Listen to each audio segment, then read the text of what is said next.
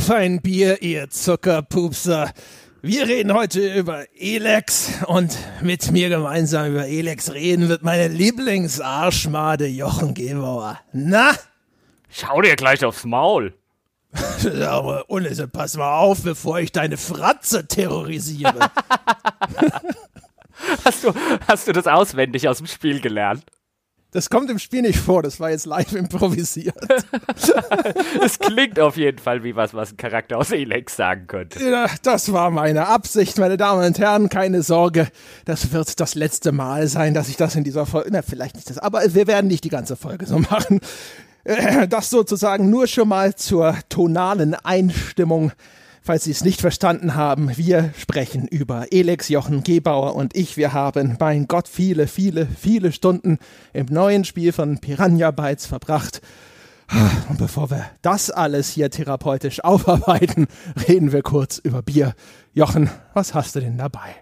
Ja, ich habe was dabei, was ich mir extra vorhin noch für diese Folge im örtlichen Getränkedealer gekauft habe, denn ich habe mir überlegt, was könnte ich zu Elex trinken, zu einem Spiel von Piranha Bytes, den man ja immer den Ruhrpott-Charme nachsagt. Du hast es ja vorhin versucht, in Worte zu fassen, den etwas proletarischen Ärmelhochkrempel-Charme.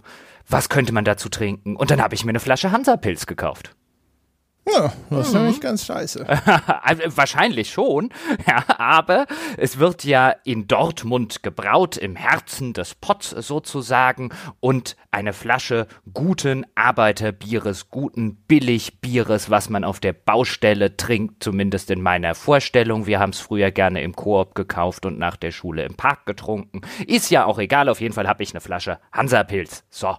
Na, das war sehr schön, würde ich sagen. Hier, da, da wächst ja quasi der Blaumann, wenn du da trinkst. Das ist ja. Na gut, wenn ich jetzt den ersten Schluck getrunken habe, dann schwillt, schwillt mir wahrscheinlich eher der Kamm, aber ist jetzt auch egal für die Folge. Sehr schön. Ja, ich habe heute was ganz Abstruses. Äh, Ich habe gestern den Rewe Lieferservice zum ersten Mal in meinem Leben ausprobiert. Also man kann sich ja von Supermärkten inzwischen Dinge liefern lassen und die hatten so ein Angebot, wo man die Lieferkosten nicht bezahlen muss. Dann habe ich gedacht, so super, das probiere ich mal aus. Und dann hatte ich da auch ein Bier äh, mitbestellt und äh, eine ganze Reihe anderen Kram. Und dann war aber ein Teil davon nicht verfügbar. Und dann haben sie mir stattdessen sozusagen zur Entschuldigung haben sie mir einen Sixpack Franziskaner Weißbier alkoholfrei Blutorange hingestellt. Und da habe ich gedacht so, wow, das ist ja mal eine total perverse Mischung. Die wollen dich vergiften. Die wollen dich vergiften. ja, aber was total gut zu Elex passt, habe ich mir gedacht. Also Was? Trinke ich das jetzt. Ja, eine total perverse Mischung, darauf werden wir noch zu sprechen kommen, ist Elex ja auch. Also, also Moment, das ist auf so vielen Ebenen falsch. Also erstens mal, du trinkst alkoholfreies Bier im Podcast. Ja, hat der Stange auch schon gemacht. Ja, aber es ist der Stange. Es ist wieder was anderes. Und in der Regel hat er das gemacht, wenn wir irgendwie morgens um 12 oder so aufgezeichnet haben. Aber Moment, Punkt Nummer zwei ist, Sie haben dir als Entschuldigung Franziskaner alkoholfreies Hefeweizen Blutorange geschickt. Das ist ein Attentatsversuch. Die mögen dich nicht. Du bestellst da nie wieder, sonst bist du nächste Woche tot. Meinst du, wir haben da noch eine Entschädigung für Sie? Das ist diese Granate. ja, genau. Diese scharfe Handgranate, die wir in die Hosentasche gesteckt haben. Und Ebene Nummer drei, da möchte ich auch mal drauf zu sprechen kommen. Muss ich mir Sorgen um unser Patreon-Geld machen, wenn du hier jetzt Krösus und Bonzenmäßig den Lieferservice vom Rewe benutzt, weil du zu faul bist, vor die Tür zu laufen? Ist das vom schönen Patreon-Geld bezahlt? Also irgendwie ist ja alles in meinem Leben inzwischen vom Patreon-Geld bezahlt. Und daher sage ich mal ja. Aber, also erstens, wie gesagt, ich habe äh, als Neukunde zahlst du keine Liefergebühren. Das heißt, es ist genauso, als würdest beim Rewe einkaufen gehen, nur ohne einkaufen zu gehen, was erstmal total super ist. Und zum Zweiten. Nein, es ist nicht so, denn wenn ich beim Rewe einkaufen gehe, komme ich nicht mit einem Sixpack Franziskaner Hefe Weizen alkoholfrei Blutorange wieder heim. Ja, aber wenn die dir das da schenken würden, ja, wer weiß. Ist ja auch egal. Und auf jeden Fall, und zweitens bin ich für unseren Podcast so beschäftigt gewesen, dass ich es nicht mal geschafft habe, mir einkaufen zu gehen. Deswegen bin ich überhaupt erst auf die Idee gekommen, weil ich ja Elex unbedingt durchgespielt haben wollte. Und es sah eine Zeit lang so aus, als ob das echt knapp wird. Und deswegen habe ich gesagt, so nein, jetzt werden alle Register gezogen, jetzt bestelle ich sogar meine Scheißeinkäufe. Mhm. Ich werde einen Kontrollgang nachher auf unserem Firmenkonto machen. Mhm. Den machst du doch wahrscheinlich eh jeden Morgen. so nach dem Aufstehen so, uh, Kohle noch da. ja, und vor dem ins Bett gehen. ja, genau. so direkt so, weißt du, so äh, in, in, im E-Mail-Postfach nachgeschaut, ja, gibt's irgendwas Auffälliges? Zooversand, ja, irgendein Handwerkerunternehmen, das äh, eine goldene Toilette eingebaut hat. Hm.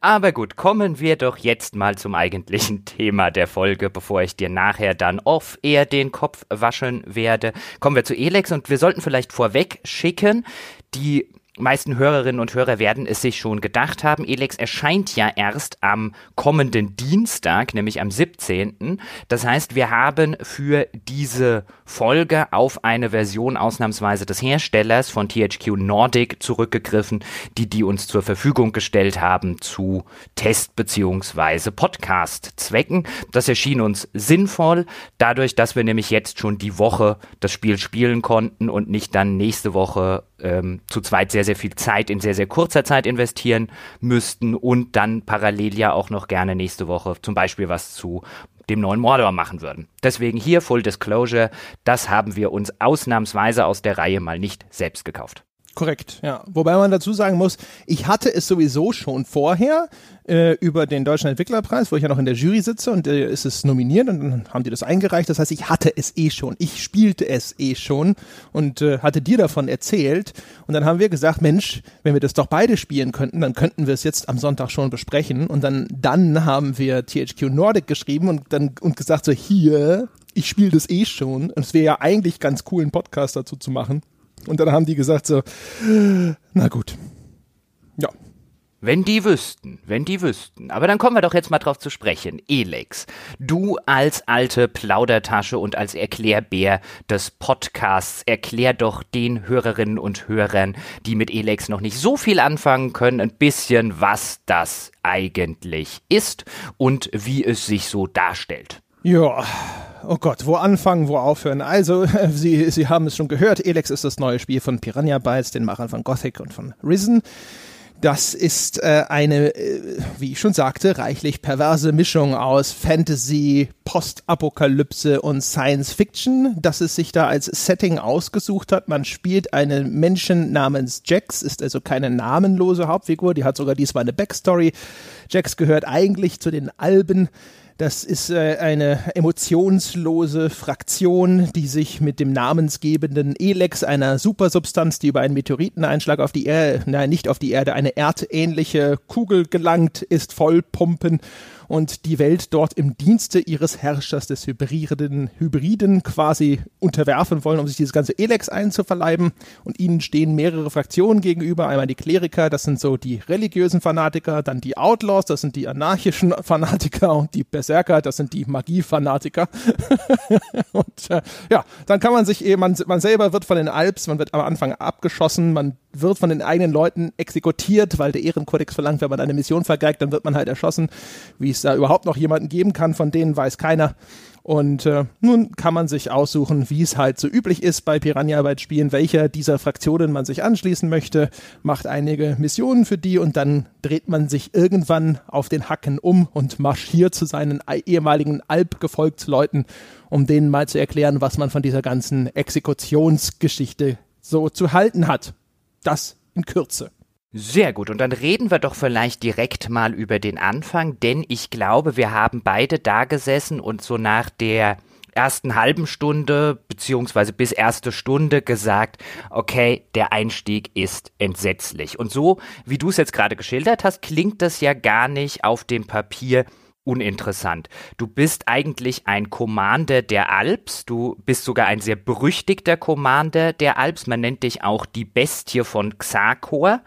Das drückt schon so ein bisschen aus, was du so in deiner Vergangenheit anscheinend alles gemacht hast. Dann wird dein Gleiter auf einer Mission abgeschossen, du wirst danach von einem Kommando der Alp sollst du exekutiert werden, weil du deine Mission gefailt hast und failing is not an option with the Alps und so weiter und so fort. Das klingt alles als Prämisse erstmal interessant.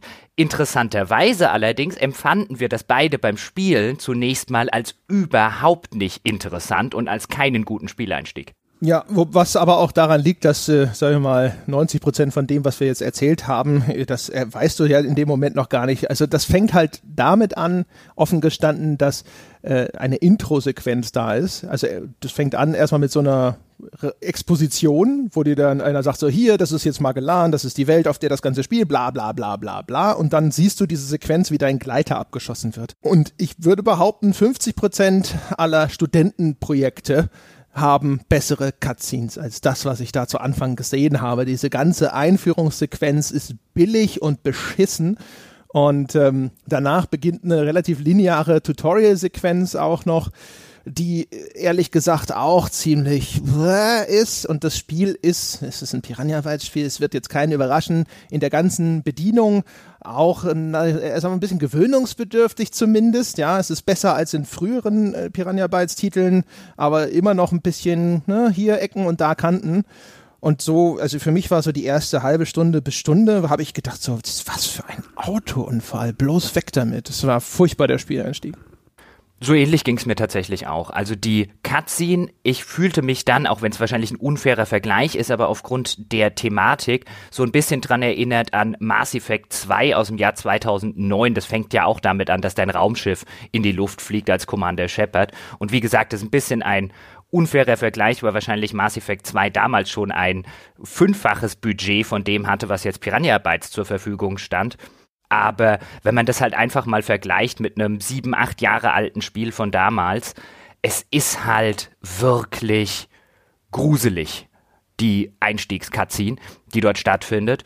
Und dann hast du es ja schon erklärt, dann kommt so ein kleiner Tutorial-Abschnitt, wo du so ein bisschen die, die ersten Gehversuche, die ersten Kämpfe und so weiter mitbekommst. Und dann läufst du deinem ersten NPC und deinem ersten potenziellen Gefährten, einem Berserker namens Duras, über den Weg.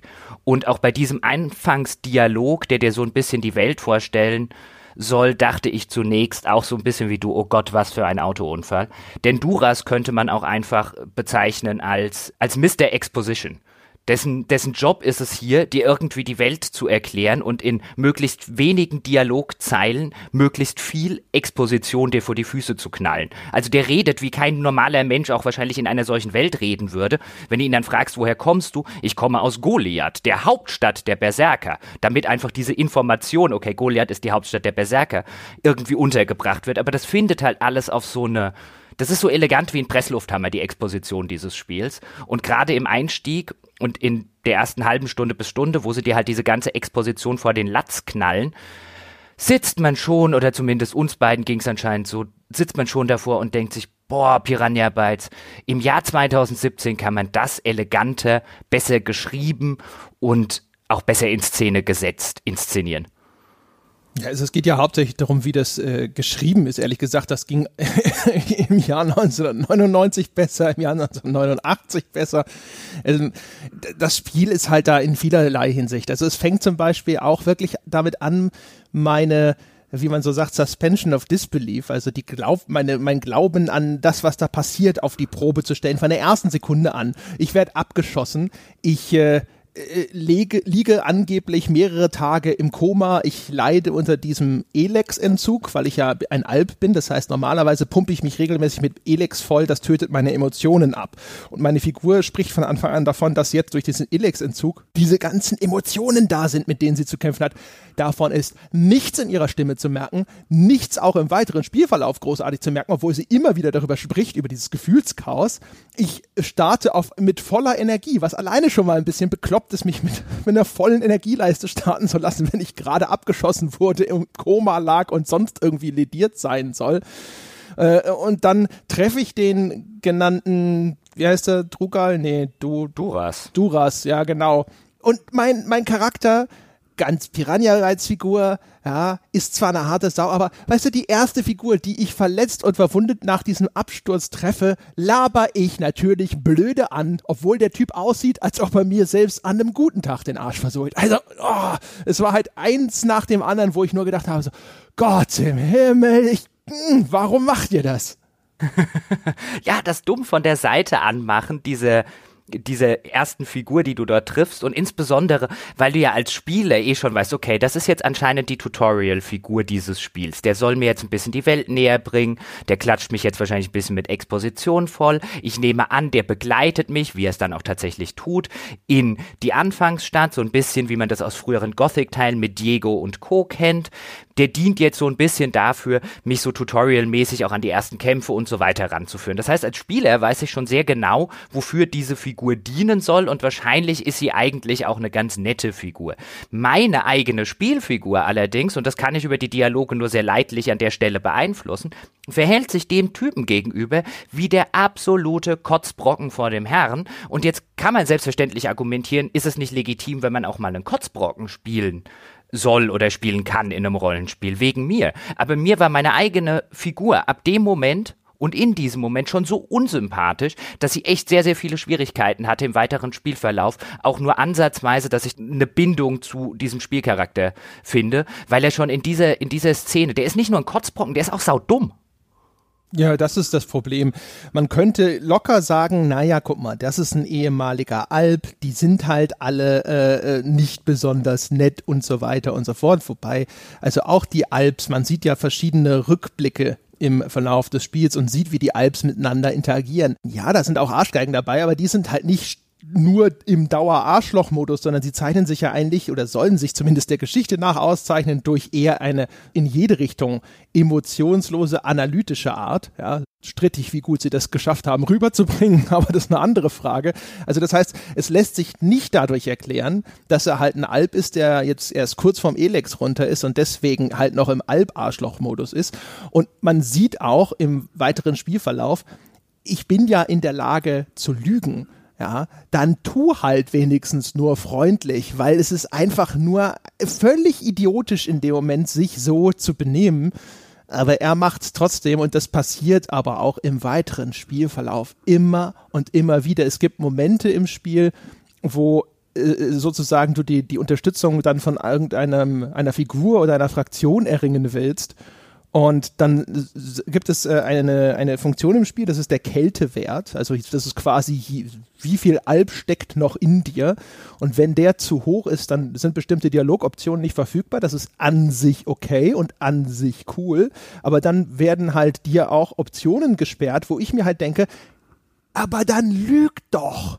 dann lüg ihn an, dass du seine Sache unterstützt. Aber dass ich jetzt gar nicht so tun kann, als ob, ist, obwohl ich sonst an zig anderen Stellen sehr effektiv lügen konnte, ergibt keinen Sinn. Man muss an der Stelle auch hinzufügen, dass der Protagonist, den man dort spielt, im weiteren Spielverlauf durchaus oder sich die Autoren des Spiels auch Mühe geben, den dann oder seinen Wandel, wenn man das denn so spielen möchte, du hast den Kältewert erwähnt, man kann im Laufe des Spiels verschiedene Handlungen, verschiedene Dialogoptionen auswählen, die beeinflussen dann diesen Kältewert. Das ist im Grunde das Moralsystem des Spiels. Wenn man sich also wirklich wie ein riesengroßer Kotzbrocken verhält, der zu keinerlei Empathie fähig ist, dann äh, steigt der Kältewert und dann bildet das Spiel das so ein bisschen damit auch ab. Und wenn man sich hingegen empathisch verhält und ich glaube, das Spiel will dann so repräsentieren, dass man die menschlichen Emotionen dann auf sich einwirken lässt und sich auch wie ein Mensch verhält, dann sinkt halt dieser Kältewert. Das ist eigentlich, du hast es ja auch schon gesagt, eine ganz nette kleine Mechanik, wobei man da, können wir später drüber reden, wie viel Auswirkungen die dann tatsächlich hat. Und da bessert sich dieses Bild, das ich von meiner eigenen Figur hatte, ein bisschen. Aber dadurch, dass die Figur so etabliert wird, ich kann mit Fug und Recht sagen, ich kann meine Spielfigur bei Elex nicht leiden. Ich hatte nie eine emotionale Bindung zu dieser Spielfigur und ihr Schicksal ist mir völlig egal. Ja, gut, das kann ich so unterschreiben. Ich müsste aber auch ehrlich gesagt lange nachdenken, äh, welche Spielfigur? Also ich glaube, in diesen Rollenspielen, die das freie Ausdefinieren äh, erlauben, hatte ich noch nie eine große Bindung an meine Spielfigur. Da hatten wir, glaube ich, beim Mass Effect sogar schon drüber gesprochen. Ja, mein Shepard war mein Shepard, aber er war auch meine Shepard-Spielfigur. Die anderen Figuren waren diejenigen, zu denen hatte ich eine emotionale Bindung. Meine Spielfigur war halt, da war halt Arbeit reingeflossen sozusagen. Das war die Bindung. Also ich muss an der Stelle dann zum Beispiel sagen, dass ich mit meinem Inquisitor in Dragon Age Inquisition, würde ich, wo ich jetzt auch nicht sagen würde, das ist eine der besten Figuren, die ich jemals in der Rollenspielgeschichte gespielt habe, aber da hatte ich wesentlich mehr eine emotionale Bindung, als ich das jetzt hier bei Jax aus äh, Elex habe. Aber das vielleicht nur am Rande. Jetzt haben wir über den Einstieg ziemlich hergezogen und ihn sehr harsch kritisiert. Witzigerweise für die Leute, die jetzt schon da sitzen, oh mein Gott, das wird anderthalb Stunden lang ein Verriss. Hm, nein, wird es nicht. Denn witzigerweise, wenn wir dann nach diesem Dialog am Anfang mit Duras sind und Duras tatsächlich diese Rolle übernimmt, komm, ich nehme dich mit in unsere Stadt und zeigt dir auf dem Weg so ein bisschen, wie man kämpft und äh, zeigt dir so ein bisschen, was hier in dieser Welt so vor sich geht. Du bist ja offensichtlich keine Ahnung, woher du kommst, aber ich führe dich hier so ein bisschen rum und das habe ich gespielt, diesen Einstieg, und dann hast du den Einstieg ein bisschen später gespielt.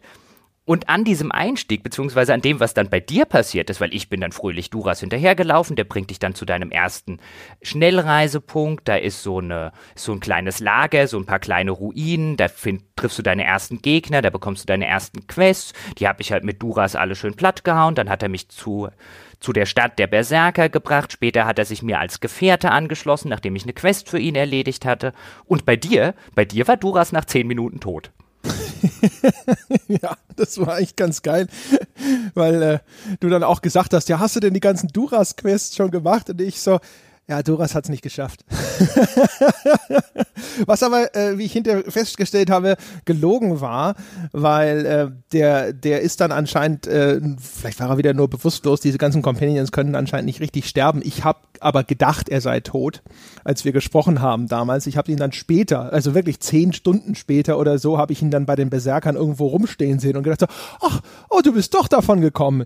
Aber es ist, es ist tatsächlich, es illustriert sehr schön, wie dynamisch das Spiel ab und zu verlaufen kann, weil ich bin mit Dioras auch zu diesem Lager gelaufen. Dann ist da so eine Ruine, die habe ich nach Gegenständen durchsucht, bin irgendwo versehentlich runtergefallen und äh, habe dadurch relativ, für, für meine damaligen Verhältnisse, relativ starke Gegner angezogen. Bin vor denen natürlich erstmal schreiend weggelaufen und habe mich äh, sozusagen zu Duras äh, gestellt und gesagt, ich stehe voll hinter dir, Duras, kümmere dich bitte um dieses Problem.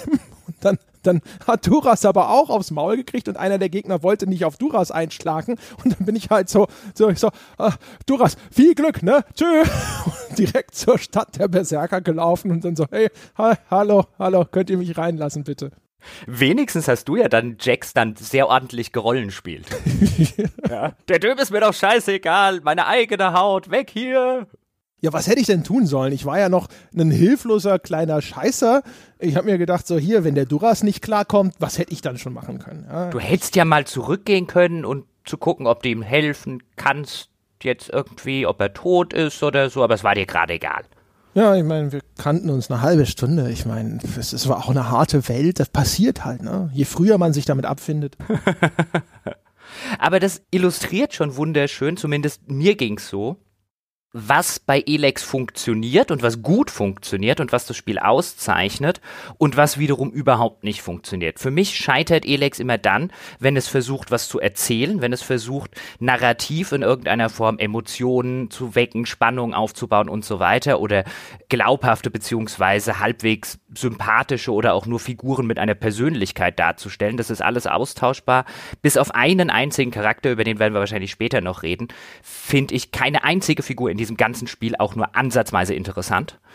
Ähm, es funktioniert aber dann ausgezeichnet, wenn emergent beziehungsweise dynamisch sich Dinge aus der Spielwelt oder aus deinen Questentscheidungen ergeben und dann kommt es häufig zu Situationen oder zumindest manchmal zu Situationen, die sich erheblich dynamischer anfühlen und wo sich mein eigenes Wirken erheblich mehr auf die Spielwelt auszuwirken scheint, als das in sehr, sehr vielen anderen Spielen der Fall ist, die dir an jeder Ecke und an jedem Ende sagen, wie wichtig doch deine Entscheidung ist, dass du hier der Boss in der Spielwelt bist, dass alles nach deinem Kommando tanzt. Elex wiederum sagt dir relativ von Anfang an, was du für ein armseliges kleines Würstchen bist, im Sinne von, so gehen erstmal die ganzen Fraktionen mit dir um.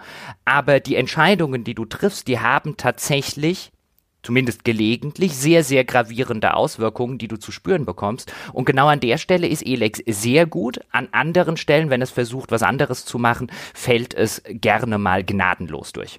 Ja, Das sehe ich ganz genauso. Für mich äh, ist äh, bei Elex die große Stärke gewesen spielerische Freiheit.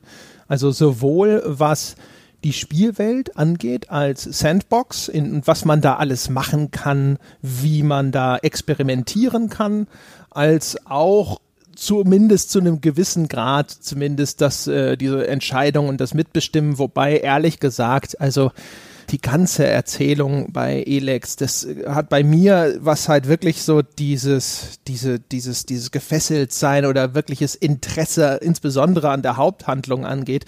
Es ist alles so auf Sparflamme gekocht da hat es mir tatsächlich eher wieder Spaß gemacht, wenn ich irgendwas Abstruses machen konnte oder sowas. Ich habe, wie du, keine Bindung zu meiner Hauptfigur gehabt.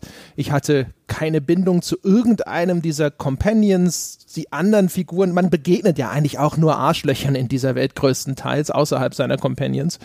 Und ähm, es, vielleicht war noch Ray, also dieser Outlaw-Companion, der war ganz okay. Das war so, ne? Ein netter Bro-Companion, aber ansonsten, ja. Das heißt also, das war, das war einfach so, so, dass ich da ehrlich gesagt, also diese Entscheidung schön und gut, aber wenn dich halt die Geschichte insgesamt so wenig mit reinzieht, so wenig irgendwo emotional bindet, ist es natürlich, dass, da geht schon viel Effekt verloren. Das ist richtig, aber es schafft es trotzdem, dadurch, dass es eben dann letztlich ich war, nicht ich als Jax, sondern ich als Spieler, der eine Auswirkung hatte, dass ich dann schon manchmal davor saß und mir gedacht habe, oh, das ist gerade cool. Vielleicht auch, weil es innerhalb der Spielwelt gerade gar nicht cool war. Es gibt zum Beispiel eine Quest, wir wollen jetzt gar nicht zu viel von der Haupthandlung und so weiter spoilern. Wir werden wahrscheinlich hinten noch einen kleinen Spoilerteil dann dranhängen. Aber in der Hauptfolge jetzt sozusagen werden wir jetzt nicht die Haupthandlung spoilern. Aber exemplarisch die ein oder andere Quest werden wir erläutern müssen. Es gibt eine Quest, da sind ja, Separatisten-Alps, die gibt es auch noch in dieser Spielwelt, also jene Alps, die sich von diesem Alp-Kollektiv entfernt haben und jetzt als Separatisten so ein bisschen als Ausgestoßene in dieser Welt leben. Und da bin ich auf eine Gruppe von diesen Separatisten Alps getroffen. Die anderen Fraktionen haben verständlicherweise, weil die Alps so ein bisschen die Eroberer dieser Welt sind, haben ein Problem mit Alps, ob Separatisten oder nicht. Jetzt treffe ich so eine Gruppe Separatisten, die gewissermaßen nach so einer Art neuen Heimat, nach so einem politischen Asyl suchen. Und die sind in der ja in der Zone oder im Hoheitsgebiet der Berserker. Und die geben dir dann eben die Quest, ob du nicht mal mit den Berserkern reden kannst. Und ich rede mit einem der Berserker, die dafür zuständig sind und äh, nötige ihm das Versprechen ab, dass seine Männer doch gefälligst nur mit diesen Alps reden werden ja, und sie nicht umbringen. Das sind eigentlich ganz coole Alps und ja, er hat mir versprochen, wir werden nur reden und wenn die Alps alle cool sind, dann äh, werden wir auch eine Lösung finden und um die Quest abzuschließen, gehe ich zurück zu den Alps und stelle fest, die Berserker haben sie alle abgemetzelt. Und die Berserker, die dort stehen, sagen die auch mehr oder weniger unumwunden, nee, nee, wir haben gar nicht versucht, mit denen zu reden, das sind Alps, alle Alps müssen sterben, das war unser Auftrag. Ich also wieder zurück zu diesem Berserker-Typen marschiert, um zu gucken, was da jetzt geht und das Spiel gibt mir tatsächlich die Möglichkeit, ihn dann so sehr zu provozieren, dass er mich angreift trifft und ich ihn, ohne irgendeinen Malus bei den Berserkern zu bekommen oder ohne dass mich die komplette Stadt angreift, auch dann tatsächlich umhauen kann. Und das fand ich einen sehr, sehr befriedigenden Moment. Letztlich, du hast recht, waren mir die war mir diese Alp-Figur egal und diese Berserker-Figur und meine Figur, aber das war halt, das war eine Entscheidung, die ich getroffen habe. Ich habe mir in dem Moment vielleicht dann auch sowas gedacht wie ein, war vielleicht jetzt gar nicht so klug, was du da gemacht hast, aber ich hatte dann immerhin die Möglichkeit, diese Arschbacke auch umzulegen. Und die Quest kann man und das ist eine weitere Stärke von Elex, auch anscheinend auf unterschiedliche Art und Weisen lösen. Ich habe mir jetzt halt anscheinend eine ausgesucht, bei der ich nicht ganz so weit gedacht habe, wie man vielleicht denken sollte. Ich habe vielleicht mit dem falschen Berserker gequatscht, ich habe ihm zu schnell geglaubt oder was auch immer. Aber diese Quest kann man auch anders lösen. Man kann für diese Alps, wenn ich das richtig gesehen habe, durchaus auch eine, ja, eine, eine neue Heimat finden. Ich habe halt die Quest vergeigt.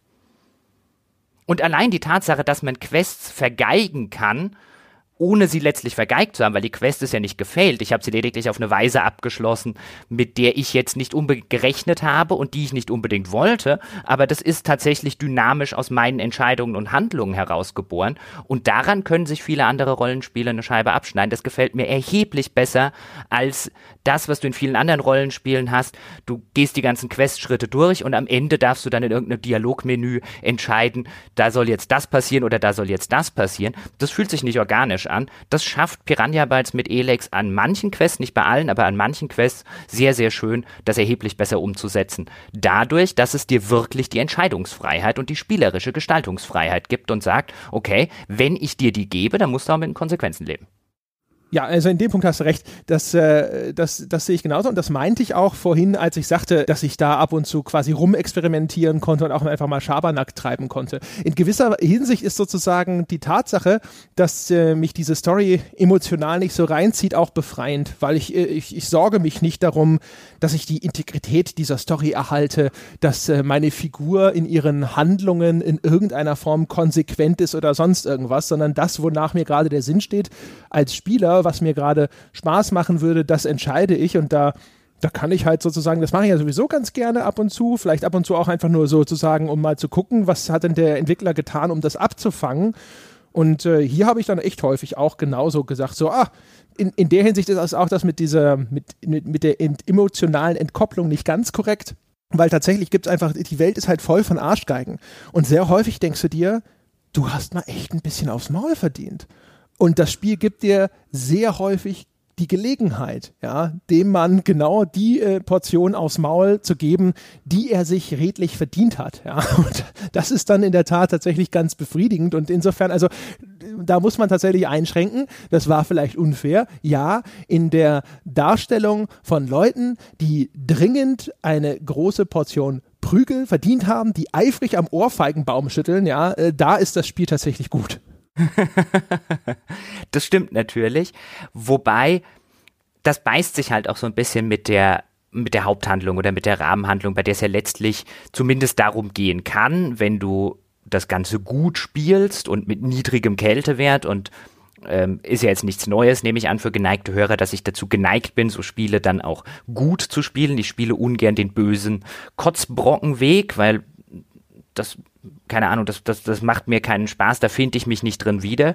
Und dann beißt es sich halt häufig mit der, mit der Haupthandlung, wenn du dann halt irgendwie diese, die Menschheit vor dem bösen Alps und vor dem bösen Hybriden und so weiter am Ende retten sollst, ist halt einfach so, weil ich sitze dann da und denke mir, keiner von denen hat es verdient, gerettet zu werden. Wegen mir können die Alps die alle platt machen. I don't give a shit about any of them.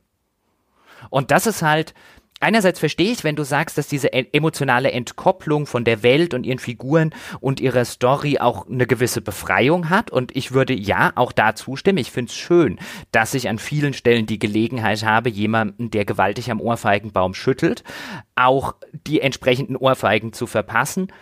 Aber ich hätte mir durchaus gewünscht, dass so eine Art Gegengewicht da wäre, dass wenigstens gelegentlich mal so ein so einen Schimmer von Menschlichkeit und von Empathie und so weiter durchblitzt, der bei mir dafür sorgt, dass ich denke, ah, okay, die Welt ja, okay, es ist ein Recht des Stärkeren. Wir sind in einer postapokalyptischen Welt. Hier muss jeder auf sich selbst aufpassen. Aber es gibt doch noch die Figuren oder es gibt doch noch Nuancen an den Figuren, wo ich dann sagen würde, okay, die haben es vielleicht doch verdient, dass sie vor diesem bösen Schicksal gerettet werden. Und dieses Gegengewicht fehlt mir halt einfach völlig. Und das finde ich ein bisschen schade, weil ich glaube, mit einem vernünftigeren Mittelweg hätte am Ende ein besseres Spiel dabei entstehen können. Und insbesondere eine bessere Narration. Ja, total. Aber also da ist äh, ehrlich gesagt ganz, ganz wenig zu holen. Und ich weiß gar nicht, ehrlich gesagt, was sie ich wüsste nicht mal genau, was ihr Ziel gewesen ist. Ob sie das je wollten. Ab und zu hat man so ein bisschen den Eindruck, also zum Beispiel, das wäre jetzt ein Spoiler, aber es gibt Momente, da opfern sich dann Figuren oder so und äh, oder äußern Zuneigung oder ähnliches oder einige ist die die diese Begleiter, die du finden kannst im Spiel, die haben hier sozusagen modernen Trends folgend eigene Questreihen, in denen du diese Begleiter besser kennenlernst und ein Teil dieser Begleiter hat, sage ich mal, zumindest einigermaßen tragische Hintergrundgeschichten, die erklären so ein bisschen auch alle, warum sind die so, wie sie sind. Das heißt, da erweckt das Spiel den Eindruck, dass es eine gewisse Tiefe und auch eine gewisse Emotionalität erreichen möchte. Aber an vielen anderen Stellen sind die Charaktere unfassbare Karikaturen. Es gibt zum Beispiel bei den Outlaws, also ich habe mich den Outlaws ein, angeschlossen und das sind, wie es der Name schon sagt, so die Leute, die die Gesetze alle ablehnen. Das sind so die Anarchisten in der Wüste. Und da gibt es die Iron Madison, die Gefängniswärterin dort ist oder so eine Art Oberaufseherin im Gefängnis ist. Und das ist eine solche Karikatur von einer Frau, die dann sich so einen irgendeinen jungen Kerl aus dem Camp als Lustknaben hält und der mit dem kannst du sprechen und dann erzählt er dann so und das klingt halt irgendwie als ob eine 80er Jahre Comedy-Serie so einen Waschlappen, der in die Fänge einer Domina gerät, inszeniert. Es ist plump, es ist nicht wirklich komisch, sondern einfach nur äh, karikaturenartig verzerrt und überhöht und übertrieben. Und das, da denkst du dann auch so, wa, was wollen sie denn? Wollen sie irgendwo hin? Soll das irgendwo halbwegs realistisch sein? Halten sie das für komisch? Es ist eine, es ist halt ein Hodgepodge, ehrlich gesagt. So wie übrigens die Spielwelt auch ein ziemlicher Hodgepodge ist, nur dass mir diese wild zusammengewürfelte Mischung von verschiedenen Genre-Einflüssen und Stilen in der Gestaltung der Welt eigentlich gut gefallen hat. Und hier in dieser Erzählung, ehrlich gesagt, hat es mich häufig nur sehr ratlos zurückgelassen. Die Iron Madison ist tatsächlich ein relativ guter Punkt. Ich hatte zuerst mit ihrem Lustknaben geredet, weil ich bin dann durch das Outlaw-Camp marschiert und habe natürlich mit jedem, der einen Namen über dem Kopf trägt und nicht nur als Outlaw benamst ist, natürlich auch so, sofort geredet, muss ja gucken, ob derjenige eine Quest für einen hat oder einen zu irgendeiner Quest schickt. Und dann bin ich zuerst ihrem Lustknaben, wie du ihn jetzt genannt hast, über den Weg gelaufen. Ich glaube, Liam heißt er, wenn ich mich nicht sehr irre. Und der hat dann erzählt, wie schrecklich er unter der Fuchtel seiner Frau, die schlägt ihn die ganze Zeit zusammen, die behandelt ihn hier wie Dreck und so weiter. Und dann hast du mit ihr über diesen Liam geredet und also Karikatur finde ich sogar noch, finde ich sogar noch zu viel gesagt. Das war Fremdschämen. Also da habe ich wirklich, also da habe ich wirklich innerlich bei manchen von diesen Dialogen echt so so auf Fremdschämart zusammengezuckt. Das fand ich ganz, ganz gruselig. Aber das ist auch wirklich ein sehr, sehr negativer Ausreißer. Ja, aber es ist halt schon, äh, sage ich mal, sicherlich das, äh, das herausstechende Symptom einer Krankheit, die aber das Spiel schon, finde ich, insgesamt durchzieht, weil halt sehr viele von den Figuren sind halt in einer Art und Weise überhöht. Auch die Dialoge übrigens. Die Dialoge sind erstens nicht so gesprochen, dass ich das Gefühl habe, dass jemand diesen Leuten gesagt hat, das soll bitte natürlich klingen, sondern die, die klingen vorgetragen eher also die sind auch, glaube ich, absichtlich overacted. Ich kann mir nicht vorstellen, dass die Leute, diese ganzen Synchronsprecher, das jetzt gemacht haben, weil ihnen das richtig erschien. Das nehme schwer an oder würde auch zumindest hoffen, dass das gewünscht war, dass das genauso äh, gesprochen wird. Die Art, wie die Dialoge geschrieben sind, das nimmt keine Rücksicht auf natürliche Dialoge, sondern ich habe den Eindruck, ehrlich gesagt, dass das ehrlich gesagt, ich habe den Eindruck, das soll tatsächlich, und ich, ich meine mich düster zu erinnern, dass man auch mal gesagt hat, dass das schon von Anfang an das Ziel von Piranha Bytes gewesen sei. Das soll eine Pen-and-Paper-Runde simulieren. Und die, so wie, wie ein Game Master bei einer klassischen Pen-and-Paper-Runde verschiedene NPC-Rollen übernimmt und die dann spricht und äh, in seiner Laien-Schauspielerhaftigkeit dann eben darbietet und overacted. Ich glaube, so sind diese Dialoge und die, so ist diese Tonalität tatsächlich entstanden in dem Versuch hier eine Rollenspielrunde digital im äh, Open World Rollenspiel Genre nachzubilden oder dass sie das noch im Ohr haben und dass das tatsächlich das Ziel war und natürlich sind sie für also nach den Maßstäben einer Rollenspiel-Pen-and-Paper-Runde sind diese Dialoge auch alle sehr gut gesprochen und vorgetragen. Nur eben, sie sind halt überhaupt nicht natürlich oder sonst irgendwas, sondern sie wirken halt so, wie, keine Ahnung, ja, so wie man sich das, wie man das halt kennt, wenn halt auf einem, einmal Leute, Leute, die tagsüber Buchhalter, Programmierer oder sonst irgendwas sind, abends zusammensitzen und sich für Orge und Zwerge und Elfen ausgeben. das, wenn deine Theorie stimmt, trifft es schon ganz nett. Also mir ging es bei den Dialogen so, ich glaube, ich hatte dir das auch im Vorgespräch gesagt, wenn ich einen Roman lesen würde, in dem die Leute so reden.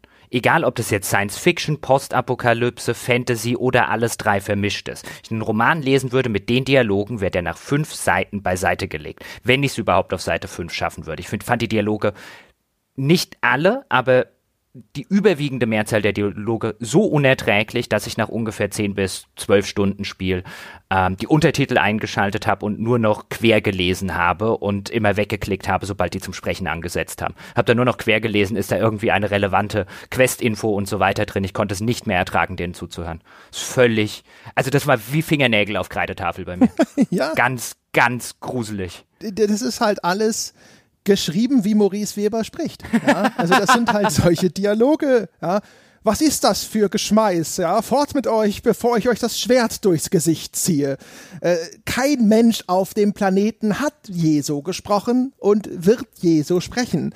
Aber das, äh, deswegen sage ich ja, ich glaube, dass das halt irgendwie, ich, äh, so wie auch Maurice und ich, wenn wir das halt machen, natürlich ist das alles nur schlecht geschauspielert. Ich vermute einfach, dass das, dass das halt wirklich so ein bisschen, ich vermute, das soll das absichtlich nachempfinden. Oder äh, ich weiß nicht, ob sie das bewusst oder unbewusst tun, aber ich glaube, dass das wirklich so ist. Die sitzen ja da und sind, glaube ich, auch größtenteils so alte Rollenspieler und die kamen mal daher, dass sie ihre Pen and Paper äh, Runden ins Digitale hieven wollten und sowas. Ich könnte mir vorstellen, die sitzen da und denken sich, das ist doch wie früher. Ist doch genau richtig. Die Tonalität passt doch 100 Prozent. Gut, es mag auch wirklich sein, dass es ein Publikum dafür gibt und selbst wenn es kein Publikum dafür gibt, letztlich muss es ja nur denen gefallen, die es machen. Solange es genug Leute kaufen, dann können die ja auch die Dialoge doof finden oder sonst irgendwas. Es mag aber ein Publikum geben, denen genau das gefällt, die dann sagen, oh, das hat ja den Charme, weißt du, bei Piranha Bytes war ja schon immer die Dialoge und auch die, das Geschichten erzählen war ja schon immer so eine Sache, wo sich die Gemüter ein bisschen dran erhitzt haben. Die einen gesagt haben, Piranha Bytes hat noch nie im Leben eine gute Geschichte äh, erzählt oder gute Dialoge konnten. Die anderen, ja, ja, aber dieser Charme, das etwas derbe, das was häufig dann als der Ruhrpott-Charme ähm, bezeichnet wird. Wir beide waren da jetzt ja noch nie sonderliche Fans davon, haben wir in der Podcast-Geschichte ja auch schon das ein oder andere Mal erklärt, aber jetzt übertreffen sie sich. Also ich fand bei Elex, das mag jetzt auch sein, dass ich etwas älter geworden bin, dass ich seit dem letzten Piranha Bytes Spiel wieder mehr Spiele gespielt habe, Romane gelesen, Filme gesehen, dass ich vielleicht ein bisschen anspruchsvoller im Alter werde. Keine Ahnung, aber so entsetzlich fand ich die Dialoge bei Piranha, bei einem Piranha Bytes Spiel noch nie. Ha. Also das ist ha. Nee, Doch, nee. schon immer. Schon immer. Seit dem ersten Gothic sind die Dialoge. Also erstens, auch schon Gothics beginnen ja genauso, ich weiß nicht, ob es das erste oder zweite ist, genauso mit so einem Exposition-Dump, ja. Du wirst da in dieses, äh, hinter dieses Kraftfeld geworfen und schon steht da jemand, du stehst auf und er textet dich mit irgendwelchem Scheiß zu, wo du bist, warum du hier bist, worum es hier geht, bla bla bla. Das ist typisch. Und das Gesülze, die Art und Weise, wie es formuliert ist, auch typisch, war schon immer unerträglich von meiner Warte aus. Es mag sein, ich werde ja nicht müde zu betonen, dass Gothic 2 mit dem Add-on Die Nacht des Raben eins meiner absoluten Lieblingsrollenspiele ist. Ich betrachte das natürlich dann auch durch eine nostalgische Brille. Ich meine, wie alt war ich da? 1920? Nee, ein bisschen älter schon. Vielleicht 23, 24, als ich das gespielt habe. Das ist natürlich der Vergangenheitsjochen der 23-Jährige ist halt nicht der 38-jährige Zukunftsjochen. Deswegen gucke ich da vielleicht echt mit einer mit einer nostalgischeren Brille drauf. Aber wenn ich die Piranha Bytes Spiele jeweils im Kontext ihrer Zeit sehe, also mich dran entsinne, wie empfand ich das, als ich das damals gespielt habe, dann sticht Elex schon sehr heraus. Aber das mag auch an mir liegen. Nee, also bei mir, also in der Hinsicht muss ich sagen, ulkigerweise äh, das erste Risen und jetzt Elex sind für mich äh, tatsächlich da sogar noch eher konsumierbar, aber das liegt daran, dass sie andere Stärken haben. Ich mache mal Foreshadowing und sag jetzt schon, äh, dann werden wir noch drauf kommen müssen, warum das so ist, dass das für mich das beste Piranha Bytes Spiel ist, das ich tatsächlich je gespielt habe, Elex. So. Aber du hast ja auch Gothic 2 nicht gespielt. Ich habe Gothic 2 nicht gespielt, fand Gothic 1 immer scheiße. fand Risen 1 okay, also eigentlich gut, ja, aber nicht super. Fand Risen 2 so schlecht, dass ich Risen 3 auch wieder nicht gespielt habe. Mhm. Gut, dann ist es natürlich auch nicht so schwierig für dich, das beste Piranha Bytes Spiel zu sein. Also auf meiner Liste bleibt Gothic 2 erheblich weit vor, äh, vor Elex jetzt. Ich komme vielleicht später zur Einordnung, wie ich das jetzt im Vergleich zu einem zu einem Risen sehen würde. Aber kommen wir doch jetzt mal ein bisschen, jetzt haben wir schon viel über Story, Figuren, Welt und so weiter gesprochen. Kommen wir doch mal aufs eigentliche Spiel. Nur um nochmal zum Beispiel die Grundstruktur des Spiels deutlich zu machen. Also du hast diese drei Fraktionen. Du musst dich im Laufe des Spiels auch für eine dieser drei Fraktionen entscheiden, sonst geht ab irgendeinem Zeitpunkt die Haupthandlung nicht weiter, ohne dass du einer davon beitrittst. Auch das kennt man aus früheren Piranha-Bytes-Spielen. Ohnehin fühlt sich das Spiel an sehr, sehr vielen Stellen einfach an, wie wir haben alles genommen, was wir früher schon gemacht haben und machen es jetzt nochmal nur in einer neuen Welt, die nicht mehr ausschließlich Fantasy ist. Also was jetzt die Fraktionen angeht, wie die Fraktionen funktionieren, dass du mit jedem Rangaufstieg innerhalb der Fraktionen, dass du damit deine Rüstungen freischaltest. Das heißt, du musst also auch spielerisch irgendwann einer Fraktion beitreten, einfach weil du bessere Rüstungen brauchst und weil die Rüstungen, die du außerhalb von den Fraktionen bekommst, ab irgendeinem Zeitpunkt halt einfach nicht mehr genug taugen. Auch das gab es schon in den alten Gothics und in den Risen-Spielen. Ich habe mich übrigens den Klerikern angeschlossen, schlicht und ergreifend deswegen, weil sie die coolsten Rüstungen hatten. Ich wollte keiner dieser Fraktionen beitreten, die waren mir alle unsympathisch, also habe ich mich für die mit der besten Rüstung entschieden, beziehungsweise mit der bestaussehendsten Rüstung. Und dann und das fand ich ganz interessant. Auch da ist Elex eins zu eins ein Piranha Bytes Spiel. Am Anfang bist du bei der Fraktion der Berserker, wo dich Duras hinführt. Das heißt, wenn man ihn nicht auf dem Weg verrecken lässt, Herr Peschke. Und er war ja gar nicht tot. Es geht ihm schon viel besser. ja, ja. Seit der arme, arme Duras, der sich schon auf dem Weg der Besserung befand, doch noch die eisige Hand des Todes verspürte. Genau, ich bin gar nicht tot. Schnauze! Ja, damit hätten wir jetzt auch äh, äh, Monty Python zitiert ist auch immer mal wieder notwendig. Ähm, und dann bekommst du halt deine ersten Aufträge. Und die ersten Aufträge, die man bekommt, sind auch gerne mal der Natur, rede doch dort mal mit dem und ähm, äh, besorg mir irgendwas bei XY. Also das sind gerne mal auch Botengänge, die so ein bisschen symbolisieren sollen, dass du halt in diesen Gemeinschaften erstmal noch der kleine doofe Wicht bist, der sich dort erstmal Respekt verschaffen muss und Anerkennung, bevor er mit irgendwelchen gewichtigeren Aufgaben betraut wird. Und dann findet man sich schnell typisch Piranha Bytes in so einem kleinen Loch wieder. Dann hast du deine ersten paar Levelaufstiege gemacht, hast deine ersten Quests erfüllt und jetzt stehen in deinem Quest-Logbuch aber nur noch Sachen, die dich wirklich etwas tiefer in die Wildnis führen und dort haut dir alles aufs Maul. Und dann ist auch wieder sehr typisch Piranha Bytes. Man kann versuchen, das irgendwie zu umgehen. Und wir werden auch noch dazu kommen, warum das bei Elex jetzt vielleicht etwas einfacher funktioniert als äh, vorher, dass man versucht, Monster zu umgehen und so weiter und so fort. Oder man macht das wie ich und läuft dann erstmal ins Camp der nächsten Fraktion, notfalls an vielen Monstern auf dem Weg vorbei, bis man halt dort angekommen ist und macht dort erstmal wieder alle Quests, die nicht viel oder gar nichts mit Kämpfen zu tun haben. Und wenn man damit fertig ist, läuft man in die in das Lager der dritten Fraktion und macht dort auch wieder alles. Und am Schluss ist man so stark, dass man wieder zur ersten Fraktion zurückkehren kann und dort anfangen kann, die ganzen Kampfquests nach und nach abzuarbeiten. Und so ging mir das bei Elex und so geht mir das bei jedem Piranha Bytes das ich je gespielt habe. Das folgt exakt dem gleichen Muster. Ja, also was das Strickmuster angeht, da gebe ich dir äh, völlig recht. Bei Elex muss ich aber gestehen, fand ich es ähm, dadurch, dass das Spiel so viele Freiheiten bietet, ist es erstens teilweise hervorragend möglich, das Spiel zu exploiten, dass man bestimmte Siegstrategien entwickeln kann, ob vorgesehen oder nicht, die einem dann auch, wenn man noch schwach ist, zu äh, Erfolgen verhelfen können. Und man kann, wie du schon sagst, sehr viele Dinge umschiffen. Das heißt also, äh, das muss ich sagen, ich hatte gar nicht so das Gefühl, dass da dieses Loch drin ist, sondern das war so, äh, am Anfang habe ich gedacht, so, boah, Kampfsystem, weiß noch nicht, ob ich damit klarkomme. Und dann habe ich ganz lange Zeit gespielt, ohne einen einzigen Kampf zu bestreiten, weil ich das immer irgendwie umgehen konnte. Bin irgendwo schnell hin, habe das geholt, was ich holen soll, habe mich wieder verpisst, habe andere Sachen nur über Dialoge gelöst und so weiter und so fort. Und dann hinterher, dann hat sich irgendwie so ein bisschen den Bogen besser raus, dann habe ich halt mal wieder ein bisschen gekämpft oder dann war ein Gegner zu stark, dann habe ich mir überlegt, wie ich das irgendwie trotzdem hinkriege, weißt du, indem ich äh, den einen Gegner auf den anderen gehetzt habe, weil ich, weißt du, wenn du, die rennen dir ja hinterher, wenn du wegläufst, dann rennst du mal dahin, wo ein anderer Gegner ist, der die dann für dich platt macht. Oder du benutzt irgendwie irgendeine KI-Unzulänglichkeit äh, und exploitest einfach die Scheiße aus ihnen raus. Das war alles äh, sehr schön.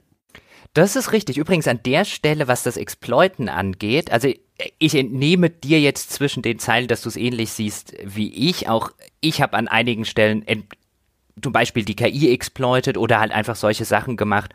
Wenn du am Anfang des Spiels einen Gefährten dabei hast, der verträgt erheblich mehr, als ich jetzt vertragen habe. Er macht auch bei manchen Viechern Schaden, bei denen ich mit meiner doofen Anfangswaffe schlicht keinen Schaden gemacht habe. Und dann habe ich zum Beispiel, was ich gerne gemacht habe, ich bin die ganze Zeit hinter meinem KI-Begleiter rumgetänzelt im Kreis. Da kam das Monster nicht am KI-Begleiter vorbei, das eigentlich mich angreifen wollte, aber der KI-Begleiter konnte die ganze Zeit das Monster hauen.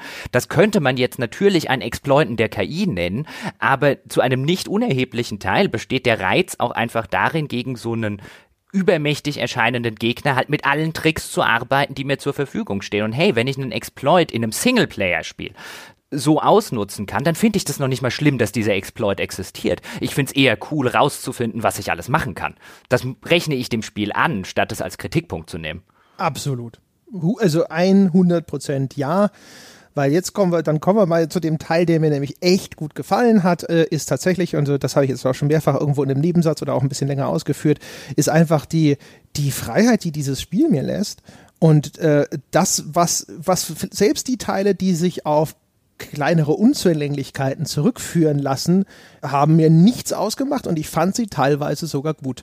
Also wie du es schon beschrieben hast, dass wenn ich mir was einfallen lasse, um die KI zu exploiten und es funktioniert, ist es halt eine Gewinnstrategie, die ich da entwickelt habe und dann ist das cool. Ja, und es gibt genügend Momente auch, wo man äh, vom Entwickler vorgesehene Gewinnstrategien entdecken kann. Es gibt zum Beispiel so Gegner, das sind diese Zyklopen, die sind riesengroß und ich habe die, den großen Teil des Spiels habe ich mit Fernkampf, mit Handgranaten bestritten. Ich habe lange Zeit äh, keine vernünftigen Waffen gehabt und dann habe ich mir irgendwann Handgranaten gekauft und das war so oh, das Erweckungserlebnis, ja. Und äh, ab dem Moment habe ich alle Probleme in meinem Leben mit einer Handgranate gelöst, ja. Post kommt nicht, Handgranate, ja. Das Bier schmeckt nicht, Handgranate. Alles ließ sich mit Handgranaten lösen. Nur diese blöden Zyklopen nicht. Und dann stellt sich raus, ja, die sind halt äh, nur empfänglich dafür, wenn man sie aus der Nähe wirklich mit dem Schwert bearbeitet und machen dann so Nahkampfangriffe und dann musst du halt entsprechend immer mit dieser Ausweichrolle dich in Sicherheit bringen, die dich auch ein bisschen, glaube ich, unverwundbar macht, während sie ausgeführt wird. Das heißt also, es gibt genügend Dinge, wo du einfach auch Dinge entdecken kannst, wo der Entwickler erkennbar möchte, dass du experimentierst. Und es gibt aber halt viele andere Momente, wo einfach durch dieses dynamische System, ob vorhergesehen oder nicht, sich bestimmte Dinge äh, ergeben, die du dir zunutze machen kannst. Und das ist super. Also zum Beispiel, wie gesagt, also alleine sowas wie, ich kann eine, eine Rotte Gegner hinter mir herziehen und dann führe ich die in das, in das Lager meiner Gegner und dann kämpfen die jetzt halt erstmal mit diesen ganzen Biestern. Ich bin mir sicher, das ist vom Entwickler auch als legitime Strategie so vorgesehen. Und wenn das dann funktioniert, fühlt sich das toll an und Übrigens an der Stelle nochmal ein großes Lob.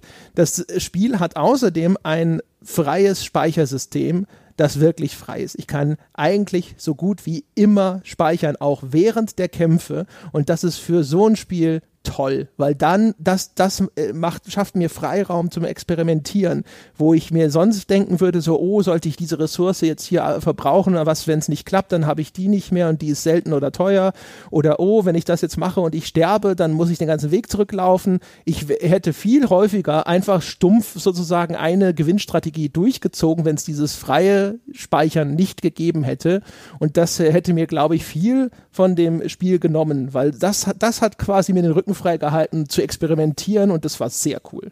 Auch da absolut 100% Zustimmung, zumal es ja noch einen Schritt weiter geht. Denn was die spielerische Freiheit angeht, gibt Piranha Bytes an der Stelle mit dem Jetpack, das du bekommst, eigentlich so viel Macht als gestalterische Macht, Macht im Hinblick darauf, wie löse ich Quests, auch durchaus auf von Entwicklern so nicht vorgesehene Art und Weise, aus der Hand und gibt sie dir als Spieler und sagt, und ich kann mir schon vorstellen, dass das intern so zu gewissen Diskussionen auch bei Piranha Bytes geführt hat. Kriegen wir das hin? Sorgen wir nicht dafür, dass es ganz katastrophale Exploits gibt? Denn tatsächlich, du bekommst ganz am Anfang ein Jetpack, das hat eine gewisse Ladung, das heißt, du kannst nicht unendlich weit damit fliegen oder so, du kannst eher kurze Hüpfer machen, du musst also bei irgendwelchen Gebirgsketten dich da vorstellen, überlegen, okay, erstmal auf den Vorsprung, das müsste reichen, dann komme ich auf den Vorsprung und so weiter.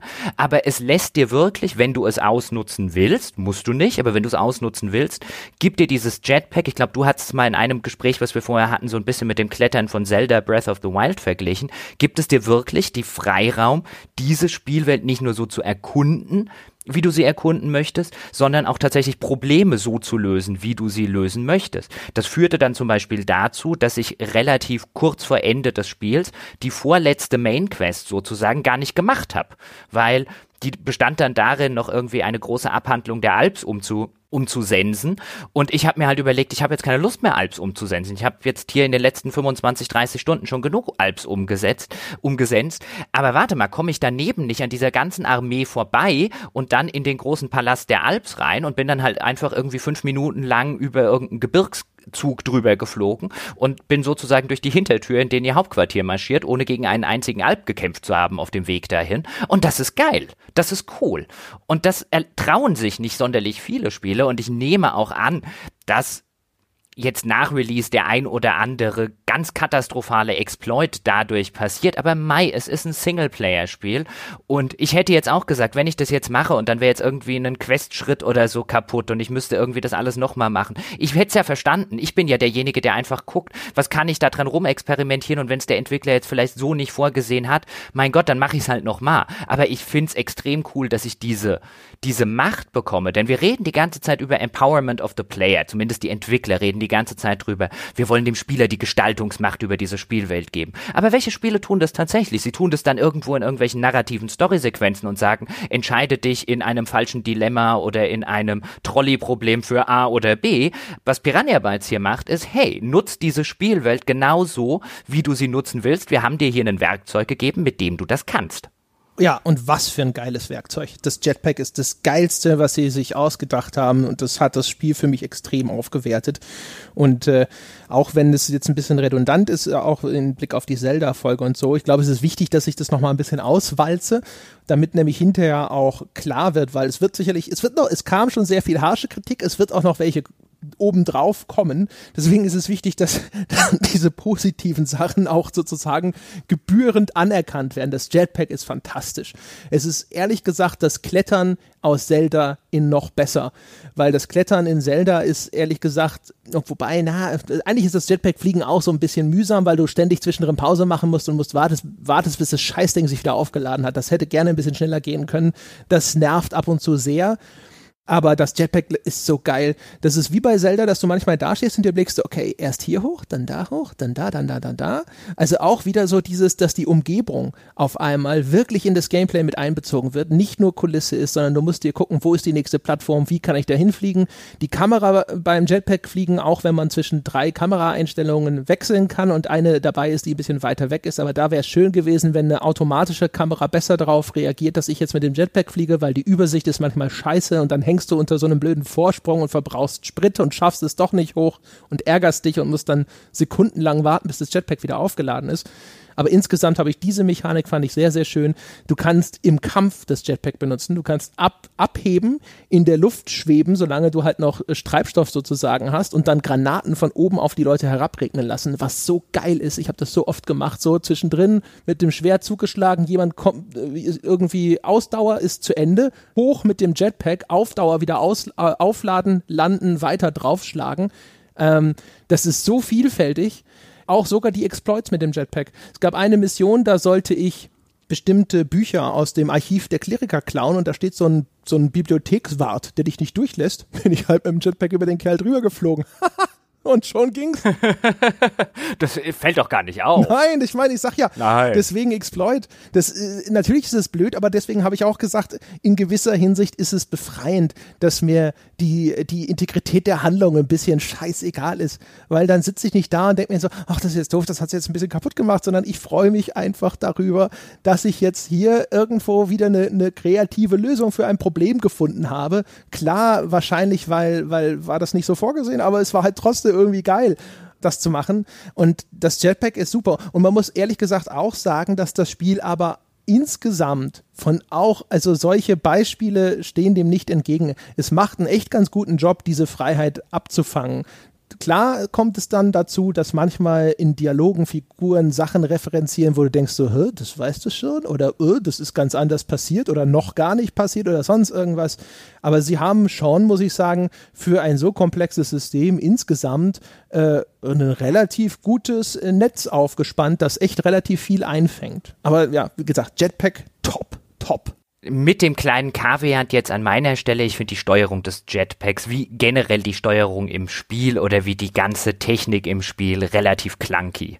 Also da hätte ich mir ein bisschen mehr Polish gewünscht, ohne das jetzt kleinreden zu wollen, weil ich fand das Jet Jetpack auch ziemlich fantastisch, wenn man erstmal merkt und begreift und realisiert, was sich da einem für Möglichkeiten auftun. Die Steuerung des Jetpacks wiederum ist jetzt wie das ganze Spiel, wo ich mir immer gedacht habe, mach die Welt doch ein bisschen kleiner, nehm vielleicht eine Fraktion raus und steck ein bisschen mehr Arbeit in den ganzen in den ganzen Polish, dann kommt am Ende wahrscheinlich ein besseres Spiel raus. Aber um nochmal zu verdeutlichen, wie sehr oder wie, wie gut diese Neuerung ist und wie gut die funktioniert. Ich halte die tatsächlich genauso wie du für die wichtigste Neuerung, die Piranha Bytes seit Jahren in irgendeinem ihrer Spiele gemacht hat, diese Vertikalität der Spielwelt wirklich auszunutzen. Du hattest so in dem alten Piranha Bytes Spiel. Da war es ja auch gerne so, dass du eigentlich eine offene Welt hattest, aber die offene Welt begrenzt war, weil zum Beispiel, keine Ahnung, da drüben an dem Gebirgspass war halt irgendwie eine Horde Raptoren und die hast du erstmal nicht klein gekriegt. Und die haben effektiv die Spielwelt begrenzt, weil kam's halt nicht dran vorbei und dann bist du vielleicht fünf Level später mit einer neuen Waffe mal wieder hinmarschiert und hast geguckt, krieg ich die Raptoren jetzt klein, da haben sie sich wieder zu Klump gehauen, dann hast du gedacht, alles klar, immer noch nett, mache ich erstmal wieder was anderes, kam's dann wieder fünf Level später zurück, irgendwann hast du äh, klein bekommen und dann hat sich die Spielwelt wieder geöffnet. Bei Risen, bei Risen sag ich schon, bei Elex ist es so ähnlich. Du findest dann auch, je weiter du dich von den Anfangsgebieten entfernst, desto stärker werden die Monster. Du hast Gebirgspässe, du hast äh, Engstellen, wo dann wirklich starke Monster sind. Aber durch das Jetpack hast du wirklich die Möglichkeit, das, wenn du möchtest, auch zu umgehen, wenn du es clever einsetzt. Und wenn irgendein NPC von dir seinen verlorenen Bogen hinter der Horde Raptoren haben will, die du nicht klein bekommst, dann gibt es durchaus eine Möglichkeit, irgendwie dorthin zu fliegen, zumindest zumindest habe ich immer eine gefunden, mir ganz schnell diesen Bogen unter den Nagel zu reißen und nichts wie rausgejetpack, bevor mich die Raptoren niedermetzeln. Ja, genau. Also es, und auch da wieder, es gibt häufig einfach ganz viele unterschiedliche Möglichkeiten. Ne? Musst ab und zu bei, ich glaube, das ist auch bei den Berserkern, ja, die schmeißen ihre ganze Technik da unten in diesen Schlund oder sowas rein. Da steht auch eine Wache und dann kannst du halt auch so im Dorf oben von der Klippe aber runterspringen und dann äh, dich mit dem Jetpack da sanft wieder fallen lassen. Dann kommst du dahin. Oder es gibt halt, glaube ich, auch noch die Möglichkeit, die Wache einfach platt zu hauen. Oder es gibt die Möglichkeit, dann noch irgendwas anderes zu machen. Ähm, ich fand das halt super. Also, weil das Jetpack gibt dir halt nicht nur äh, ein zusätzliches Tool, sondern es gibt dir eben auch nochmal eine Möglichkeit an die Hand zu entscheiden, ob du dieses Spiel eher kampfbetont oder weniger kampfbetont spielen möchtest. Und das Kampfsystem, ehrlich gesagt, puh, das ist so echt ein sehr zweischneidiges Ding. Also manchmal fand ich es ganz cool, weil ich, weil ich hinterher so ein bisschen den Bogen raus hatte, aber es ist unpräzise. Du wirst manchmal getroffen, wo du erkennbar eigentlich nicht hättest getroffen werden sollen. Und das gleiche gilt auch für Treffer, die du landest. Da findest du es dann nur nicht so schlimm. Äh, die, die ganze, ganze Kamerasteuerung, wie gesagt, ist da auch nicht so ideal. Von daher, hm, aber na gut, äh, nochmal beim Jetpack geblieben. Äh, es gibt da wirklich genau, also da wollte ich auch nochmal ganz kurz dir, dir beipflichten. Also ich habe schon beschrieben, die Kamera ist ein Problem beim Jetpack. Wie du schon, also die Steuerung würde ich, ich würde nicht mal die Steuerung insgesamt sagen, aber zum Beispiel die Reichweite des Jetpacks, das hat sehr wenig Vorwärtsschub, was zu äh, einem ganz eigenartigen, so einem Parabolkurvenartigen Flugverhalten führt, was ein bisschen nervig ist, weil du dann halt, du springst von irgendeinem höheren Plateau ab und willst dann einen, einen Abgrund überwinden und dann, dann stotterst du so das Jetpack, um halt, weißt du, immer ein bisschen Gas geben, loslassen, so um dann halt möglichst weit zu kommen, was irgendwie einfach nur ein bisschen bescheuert aussieht und so. Bei anderen Sachen finde ich aber, haben sie es gut gemacht. Also wie du, wie du abhebst und auch wenn du landest, wenn das dann so abbremst also, und die, sogar die, ich kaum zu glauben, dass ich das über dieses Spiel sage, sogar die Animation, wie so die Beine ein bisschen schwingen, äh, wenn, wenn du auf einmal nochmal kurz vor dem Boden Gas gibst und dann den Fall abbremst und dann landest.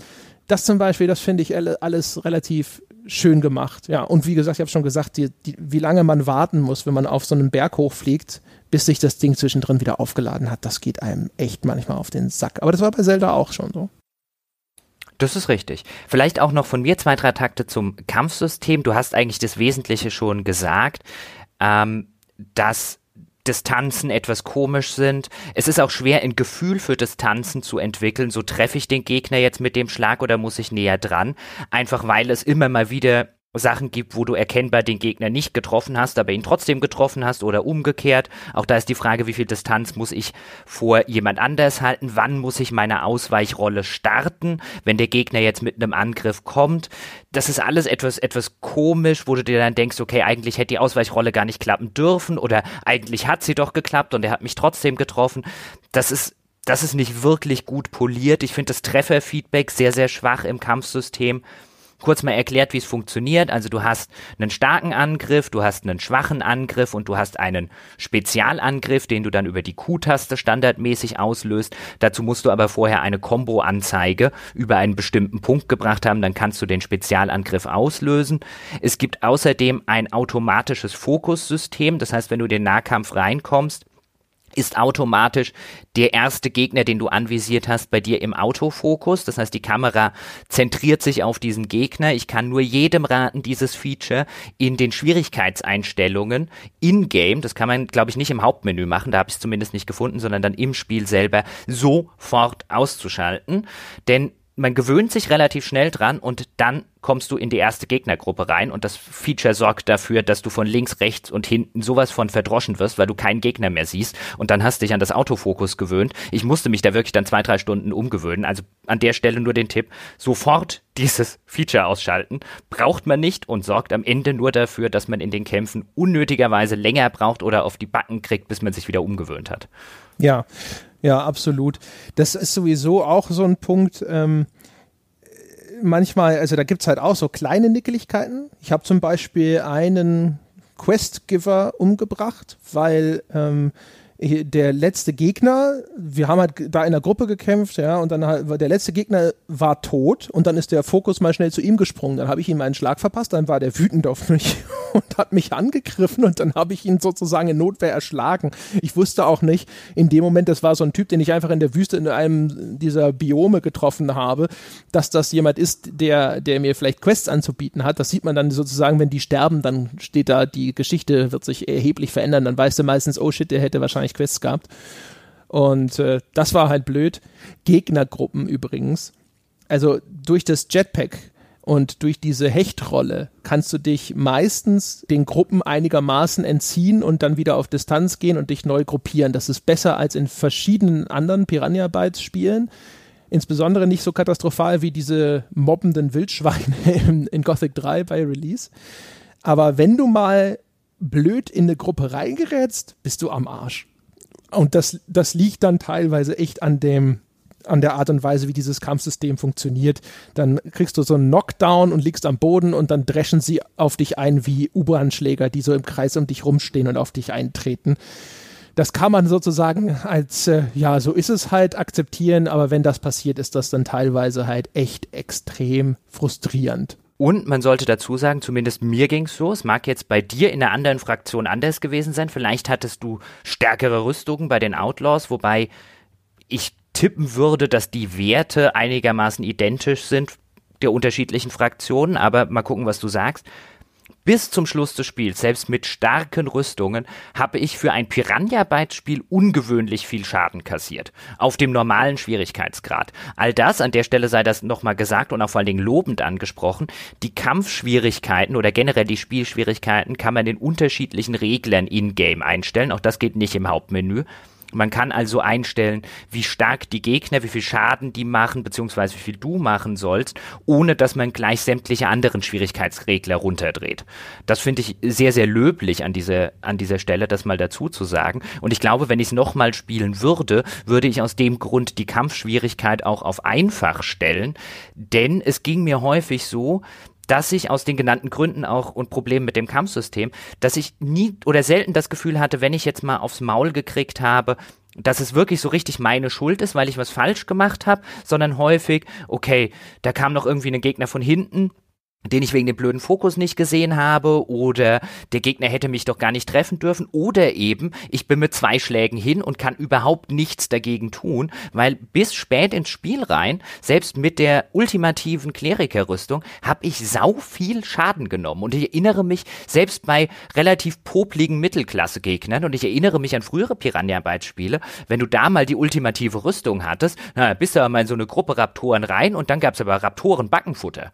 Und jetzt hast drei Raptoren, die können dich selbst mit Endgame-Rüstung echt immer noch in Sekundenbruchteilen zu Klump verarbeiten. Ja, das ging mir auch so. Das lag aber an meinem gewählten Spielstil. Hab's ja schon erzählt. Ich, äh, ich war halt Dr. Handgranate und ähm, das kostet halt Geld. Äh, weil das natürlich was ist, was, wo ich quasi äh, nicht einfach mal ein Schwert kaufe und das war's dann, sondern ich habe halt laufende Kosten. Und ich, ich habe, nachdem ich dann festgestellt habe, wie effektiv ich sein kann, indem ich ganz viel mit Handgranaten arbeite, habe ich halt immer wieder nachgekauft und ich bin dann tatsächlich nie mehr an den Punkt gekommen, dass ich genug Geld hatte, mir diese fortgeschrittenen Rüstungen zu kaufen. Das ist sowieso so ein Ding da muss ich zum Beispiel sagen, da, weil das Spiel so frei ist, größtenteils und mir das auch so gut gefallen hat, hat es mich sehr irritiert, wenn die Entwickler dann mal wieder die unsichtbare Hand sichtbar werden lassen und sagen so, nee, nee, nee, nee, das machst du jetzt nämlich nicht. Zum Beispiel, wenn du dann in deiner Fraktion dich hochdienst, da gibt es zwei Ränge, die du erklimmen musst. Übrigens mit unfassbar uniformen Missionsbäumen. Also das kommt zweimal hintereinander wirklich exakt das gleiche, nämlich hier sind drei Leute, geh hin und mach, was die dir sagen.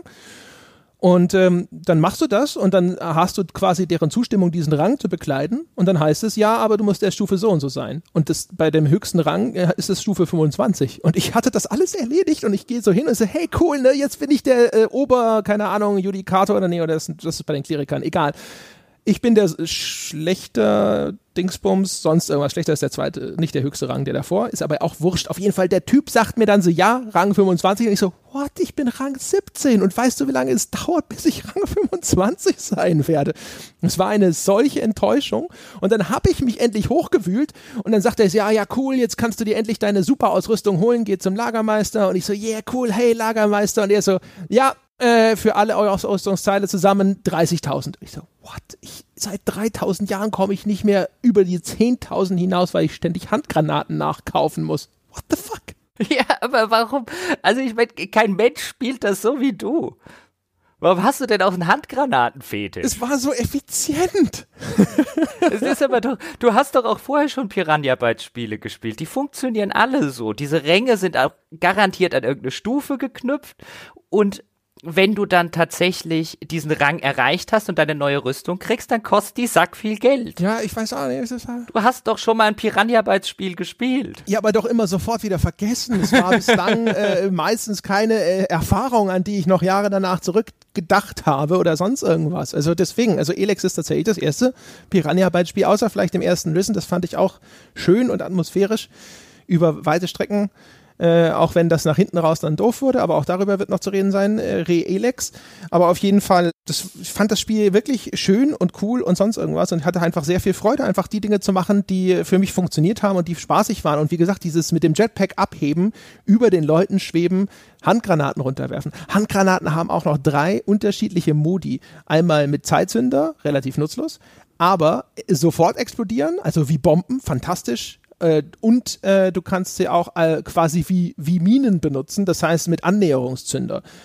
Äh, Handgranaten sind echt der Shit gewesen für mich. Gerade also, als ich angefangen habe, die zu benutzen, da waren die halt auch noch vom Schaden her weit über allem, was ich mit meinem popligen Zahnstocher von einem Schwert ausrichten konnte. Das war eine Axt damals noch.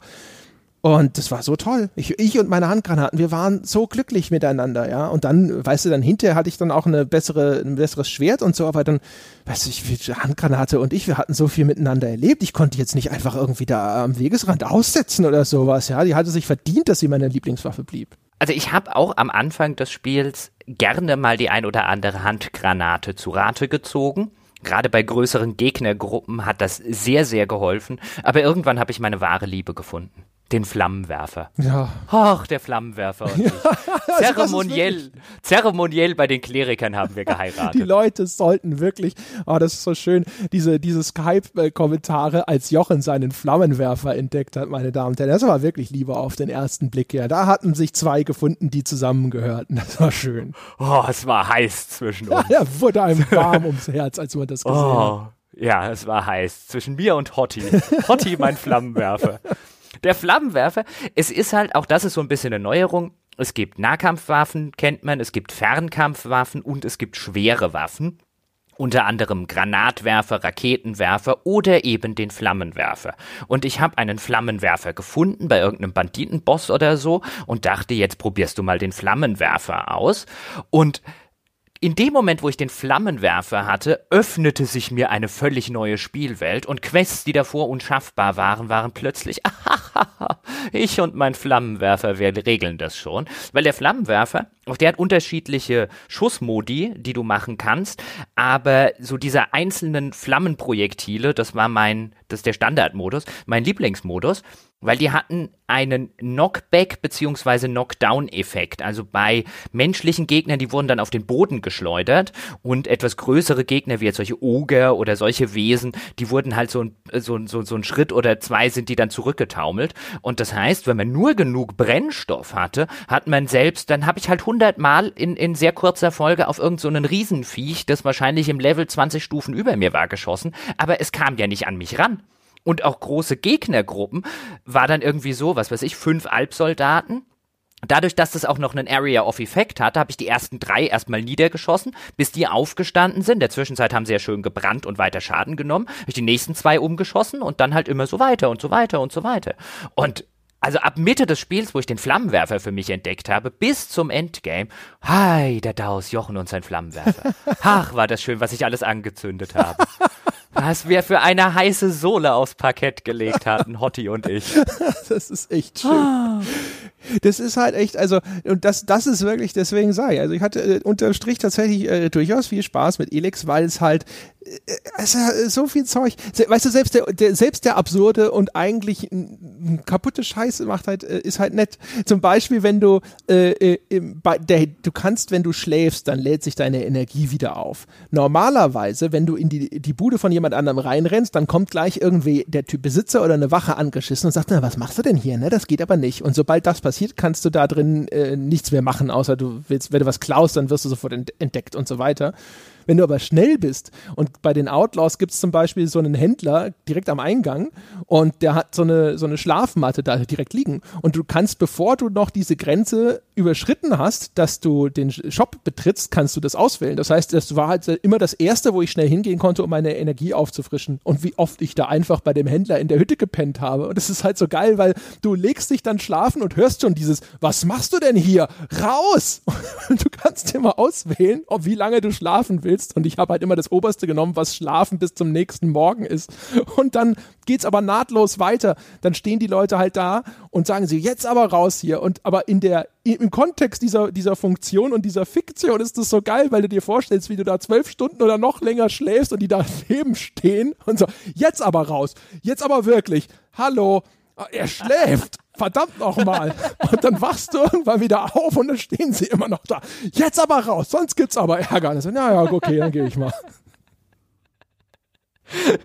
Oh Mann. Ach, übrigens auch schön an der Stelle ist, auch das ist so, so, so, so ein seltsames KI-Verhalten. Die KI mag es ja auch überhaupt nicht, wenn du in ihrer Gegenwart eine Waffe ziehst. Auch das geht ja schon zurück auf frühere Gothics, da mochten sie das ja auch nicht. Und was ich immer ganz fantastisch fand, ist, wenn du mit einem NPC, es ist nicht bei jedem passiert, aber ich habe dann zum Beispiel irgend so einen Schakaljäger getroffen, irgendwo in der, in der Wüstenödnis stand der rum und mit dem bin ich auf Schakaljagd gegangen. Und dann sind wir irgendwie zu den Schakalen hingelaufen und da zieht man natürlich seine Waffe und dann haben wir die Schakale platt gehauen. Und das erste, was er gesagt hat, als der letzte Schakal sozusagen noch seinen letzten Lebenshauch aus äh, blies, war ein Sofort steckst du die Waffe weg. Waffe weg. Was bildest du dir eigentlich ein hier vor mir mit einer Waffe? Und ich so, wir haben gerade die Schakale, also äh, äh, Gib mir doch wenigstens eine Minute, um die wieder wegzustecken. Also, sag mal, er war völlig erbost. Und als ich sie dann weggestellt gut, so, das wäre ihr auch nicht gut bekommen. Und so, ja, ohne Scheiß. Also, weißt du, so sehr der Humor des Spiels, wo er geskriptet ist, an mir vorbeigeht, in der Hinsicht ist es manchmal wirklich unfassbar geil witzig. Es gibt zum Beispiel eine Mission, wo du Kaya, diese Magierin, die du als Companion hast, die musst du da eskortieren, so eine Beschützmission. Und äh, da, da läufst du quasi vorweg und machst den Weg frei. Und jetzt ist am Ende dieses Weges eine Elex-Ader. Ja, und in, um quasi die alte, dieses, diesen alten Stereotyp von wegen Rollenspielhelden haben Rucksäcke, in denen sie wirklich alles mitnehmen können, endgültig auf die Spitze zu treiben und damit wahrscheinlich ins Guinness-Buch zu kommen, gibt, hat, hat sich Piranha Bytes gedacht, wir bauen einen Presslufthammer ein, den unsere Spielfigur immer mit sich trägt, um Elex-Adern abbauen zu können. Und ich so, oh, guck mal, eine Elex-Ader. Und es ist so eine geile Szene, wenn halt äh, die, die Kaya da so angelaufen kommt, also so eine total ernste Mission und du hier, ne, und beschützt mich und sonst irgendwas. Und so kommt so, so den Hügel hoch und du stehst so mit deinem Presslufthammer da so, brrr, so, hier, servus, da war eine Elex-Ader, ich musste kurz. Du verstehst, oder? Ich, es geht auch schnell, ich bin gleich fertig. ja, ja. Oh ja, solche, solche Szenen sind wirklich schön. Worüber wir aber auch noch reden sollten, bevor wir es vergessen, denn wir nähern uns schon der anderthalb Stunden Marke, ich will es nur mal sagen, ist, wie das Charaktersystem funktioniert. Denn auch da, glaube ich, werden wir dann jetzt nach viel Lob auch mal wieder einen Kritikpunkt anbringen müssen. Habe ich ehrlich gesagt wirklich nicht verstanden, aber erstmal kurz zur Erklärung. Es gibt unterschiedliche also es gibt erstmal ganz grundlegend, wie man das aus allen Piranha Bytes Spielen kennt, ein Levelsystem, das heißt, man sammelt Erfahrungspunkte durch Monsterkloppen oder durchs Lösen von Quests und dann steigt man im Level auf. Bei jedem Levelaufstieg bekommt man Attributspunkte, die man an fünf unterschiedliche sind fünf, oder? Ich vergesse gerade keins. Es gibt Stärke, Intelligenz, genau, Gerissenheit, Gerissenheit äh, Konstitution ja, und Geschicklichkeit. Ja, ich glaube, das war, wir hatten jetzt fünf. Ich glaube, jetzt, das war jetzt Geschicklichkeit doppelt. Aber ist egal, ja, es sind, müssten fünf. Nee, Gerissenheit war ja das andere. Ja, genau, das haben wir Es gibt schon. Gerissenheit. Ja. Ah, okay. Auf jeden Fall, es gibt fünf ähm, Attribute und man bekommt bei jedem Level-Up erstmal zehn Attributspunkte, die man dann auf die Attribute verteilen kann. Außerdem bekommt man bei jedem Level-Up einen Lernpunkt mit dem man, ich habe vorhin nachgezählt, ich habe 49 Fähigkeiten gezählt, also Spezialfähigkeiten beziehungsweise irgendwelche Spezialverbesserungen, die man mit den Lernpunkten wiederum freischaltet, die gibt es teils in unterschiedlichen Ausbaustufen. Also zum Beispiel gibt es eine Fähigkeit namens Nahkampf. Äh, da gibt es dann drei Ausbaustufen, die dann zum Beispiel dafür sorgen, dass man mehr Nahkampfschaden macht. Prinzipiell funktioniert das System auch relativ gut, aber es ist unfassbar intransparent, weil extrem viele wichtige Informationen einfach nirgendwo angezeigt werden. Das fängt damit an, dass du zwar im Interface einen Balken hast, der repräsentiert, wann dein nächster Level-Up stattfindet, aber du nirgendwo ablesen kannst, wie viele Erfahrungspunkte du für den nächsten Level-Up denn tatsächlich benötigst. Weil selbst mit einem Mouse-Over oder so kommt da nichts. Du hast einfach keine Zahlenangabe. Dann gibt es haufenweise Talente, beziehungsweise alle Talente, die irgendwas verbessern, sagen dir nicht oder vielfach nicht, um was sie das verbessern. Wenn du deinen Stärkewert zum Beispiel erhöhst mit den Attributspunkten, dann steht da dabei, erhöht deinen Nahkampfschaden. Um wie viel pro Punkt? I don't know. Lohnt sich das? Lohnt sich das nicht mehr? Lohnt sich das nur um den Schwellenwert für die nächste Waffe, weil die Ausrüstungsgegenstände bzw. die Waffen haben bestimmte Anforderungen an Attribute. Das Schwert braucht dann zum Beispiel 50 Stärke und 50 Geschicklichkeit. Und da ist halt die Frage, steige ich, steigere ich jetzt nur auf 50? Weil ich weiß ja nicht, was mir jeder einzelne Punkt bringt. Genauso bei Konstitution. Konstitution erhöht deine Lebensenergie. Nirgendwo im ganzen Spiel kann ich meine Lebensenergie mit einem Zahlenwert sehen. Ich habe keine Ahnung, was der einzelne Punkt macht. Dann gibt es Talente. Von so banalen Talenten wie einem, einem falschen Talent der Händler oder die Händler gewähren dir einen Rabatt. Ja, wie viel? 5%, 10%, 50%, 80%? I don't know. In dem Fall ist es relativ einfach, mal kurz abzuspeichern und es auszuprobieren. Aber wie soll ich jemals rausfinden, was ein Attributspunkt in Stärke jetzt an meinem Schaden macht, wenn ich das nirgendwo ablesen kann? Ich kann auch nicht ablesen, wie viel Schaden de facto meine Waffe macht. Die Waffe hat dann vielleicht einen Schadenswert von 60, aber da kommen ja noch einzelne, wie jetzt zum Beispiel Stärke-Attributspunkte dazu. Ich sehe aber auch bei den Gegnern nur eine visuelle Lebenspunkte leiste, aber ich sehe nicht, wie viele Lebenspunkte die tatsächlich haben oder wie viel Schaden ich tatsächlich gemacht habe. Das heißt, in dem ganzen System, ich würde gerne informierte Entscheidungen treffen, aber ich kann nicht, weil mir wichtige Kleinigkeiten verschwiegen werden. Ja, das gilt übrigens auch für dieses erwähnte Kältesystem, ja, was so ein bisschen deine Positionierung ne, zwischen Menschen und Alps darstellt. Da hast du auch eine übrigens unglaublich versteckte kleine Kackanzeige unten im Menü und da steht dann halt neutral bei mir die meiste Zeit. Und dann sehe ich halt immer in den Dialogoptionen so, ja, dein Kältewert ist zu hoch dafür und dein Kältewert ist aber äh, nicht hoch genug hierfür oder sonst irgendwas. Und ich denke mir so, wo stehe ich denn jetzt ungefähr? Macht es überhaupt noch Sinn, gegen zu steuern und dann vielleicht runterzukommen auf warm oder was auch immer das sonst ist? Und wieso ist zum Beispiel mein Kältewert hoch genug, um die, die kalte Antwort sozusagen auszuwählen, wenn ich neutral bin und das, boah, also du sitzt so ständig da bei dem Spiel und denkst dir so, ich weiß ehrlich gesagt nicht, ob mir das was bringt, was mir das bringt, was kriege ich denn dann, dann hinterher dabei raus es ist auch übrigens die ganze Menügestaltung ist äh, meh. Ne? Also wenn du bei Händlern bist, furchtbar, sich durch diese endlosen Listen zu navigieren, ist wahrscheinlich die typische Konsolenoptimierung. Dann hast du äh, zum Beispiel, wenn du an einer Werkbank bist, dann scrollst du da so durch, wofür du schon Rezepte hast. Ne? Ich kann einen kleinen Heiltrank brauen, einen großen Heiltrank brauen und so weiter. Kann ich aber, wenn ich da durchscrolle, gleich sehen, was für Zutaten ich brauche? Nein, ich muss es anklicken. Dann öffnet sich ein anderes Fenster, das mir dann diese Zutatenliste anzeigt. Warum das nicht gleich dort eingeblendet wird, keiner weiß es. Ja? Und äh, auf die Art und Weise könnte man lange Zeit weiter referieren über das Benutzerinterface von Elex, das wirklich in vielerlei Hinsicht, sage ich mal, in der Bedienung dir, äh, wenn es dir nicht gerade ein Bein stellt, ja, dann legt es zumindest die Hürde, so den, den, den Stab, Stab Hochsprungsstab oder den, den Stab, den du beim Hochsprung überwinden musst, immer noch mal ein bisschen höher. Also letztes Mal bei 1,20 hast du immer gerissen, komm 1,40. ja, also ich möchte noch gerne ein oder zwei Punkte dann nennen, weil die mir auf Dauer so ein bisschen wirklich auf den Nerv gegangen sind. Weißt du, das ist so ein Fall von jeder einzelne dieser Punkte was so die Schwerfälligkeit im, im Inventar und in der Bedienung und so weiter im Interface angeht. Jeder einzelne Punkt für sich genommen ist eigentlich eine Kleinigkeit, aber in der Kombination sorgen sie wirklich für ein sehr schwerfälliges Spiel letztlich oder für eine, für eine teilweise sehr schwerfällige Bedienung. Es gibt zum Beispiel, man findet auch immer wieder irgendwelche Aufzeichnungen, irgendwelche Bücher oder irgendwelche Notizen, teilweise auch Notizen aus der Zeit von vor dem Meteoreinschlag, als noch diese alte Welt existierte.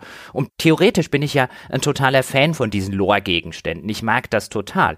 Ich habe die irgendwann nicht mehr gelesen, einfach weil dir das Spiel das so schwer macht, die zu lesen. Du sammelst die dann auf und wo in anderen Spielen dann erstmal die Notiz einfach aufgeht und ich kann die dann direkt lesen, wandert die ins Inventar. Es gibt aber auch nicht, wie dann bei manchen anderen Spielen, dass dann eingeblendet wird, drücke jetzt Taste XY, um die zu lesen. Nein, das Spiel zwingt mich ins Inventar manuell reinzugehen und dann aus dieser ewig langen Liste an Zeug, was ich schon eingesammelt habe an Notizen, die richtige Notiz, die ich gerade eingesammelt habe, zu finden, die dort anzuklicken und dann kann ich die lesen.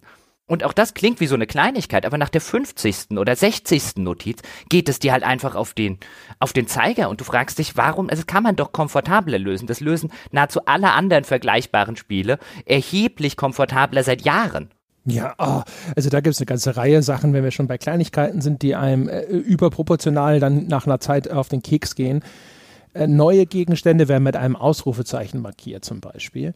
Und bei manchen Sachen, wenn du dieses blöde Ausrufezeichen weghaben willst, musst du tatsächlich halt ein paar Sekunden über diesem Eintrag in dieser Inventartabelle bleiben. Es reicht nicht einfach mal kurz das alles durchzugehen, damit in Zukunft, wenn ein neues Ausrufezeichen da ist, diese Information tatsächlich einen Wert hat, weil nicht die ganze Zeit immer eins dasteht, ja. Aber ich habe das aufgegeben. Ich habe keinen Bock gehabt, da jetzt drauf, bisschen warten, drauf aufs nächste, ein bisschen warten und das ist, das ist die kleinste Kleinigkeit. Und was mich echt ein bisschen gestresst hat, ist, auf der auf der Karte kannst du hinterher äh, so Fast Travel machen, indem du Teleporter auswählst. Teleporter, die ganz am Rand der Karte sind, kannst du in der höchsten Zoomstufe der Karte nicht auswählen, weil die nicht mehr weiter scrollt. Dann musst du reinzoomen, um weiter an den Rand scrollen zu können. Ja, wenn du aber die höchste Zoom-Stufe dieser Karte auswählst, dann ist sie zumindest bei mir auf einmal krebslangsam. Und das war furchtbar. Also jedes Mal dachte ich mir wieder, was für ein Scheiß ist das? Ja, solche, solche Interface oder auch Bedienungsgeschichten, teilweise gehen sie auch über die Bedienung hinaus, was mir irgendwann so ein bisschen die Freude am Erkunden, darüber haben wir jetzt ja auch noch nicht gesprochen. Es gibt wirklich viel in dieser offenen Welt zu erkunden. Und an relativ wenig davon, ich würde jetzt mal sagen, vielleicht an die Hälfte der etwas größeren Orte, schicken dich die Quests und die Hauptstory, die ich jetzt gespielt habe. Es gibt auch abseits davon wirklich viel zu entdecken. Und in der Regel bin ich ja jemand, ich will das alles entdecken. Oh, was ist in der Ruine da drüben? Oh, da drüben ist eine Höhle. Was es mir ein bisschen verleidet hat, ist das umständliche Aufnehmen oder Looten von Gegenständen. Denn du bist jetzt keine Ahnung, du bist jetzt in irgendeiner Hausruine von vor dem Meteoriteneinschlag und so weiter. Und dann läufst du dort durch und dann werden dir ja das Ganze spielt ja aus einer Third Person und dann stehst du vor einem Tisch und dann wird dir ein Gegenstand auf diesem Tisch hervorgehoben. Und wenn du den dann aufnehmen willst, und was ich ja Piranha Bytes immer hoch anrechne, ist einfach erstmal alles einsammeln. Es gibt kein Gewichts- und kein Inventarlimit. Finde ich super. Geht mir nur auf den Keks bei solchen Spielen. Aber du hast dann eine etwa halbsekündige Aufnehmanimation. Und dann liegt der zweite Gegenstand auf dem Tisch, den du ja erst dann siehst, wenn du den ersten Gegenstand weggenommen hast, weil immer nur einer gleichzeitig ähm, eingeblendet wird. Und dann hast du wieder so eine halbsekündige Aufnehmanimation. Und dann liegt da noch ein dritter und dann hast du eine halbsekündige Aufnehmanimation. Dann liegt da noch ein vierter und dann hast du eine halbsekündige Aufnehmanimation. Und dann gehst du weiter zum Regal und da sind da auch drei ja, Gegenstände. Ja, ist ja gut, ich weiß, es geht einfach auf den Sack. Oh. weißt du, wenn ich ich, ich, war wirklich irgendwann an einem Punkt, wo ich gesagt habe, ich würde Geld dafür bezahlen, wenn ich jetzt zu Piranha Bytes gehen könnte. Und hier habt ihr 100 Euro, nehmt bitte die Aufnehmanimation aus meinem Spiel.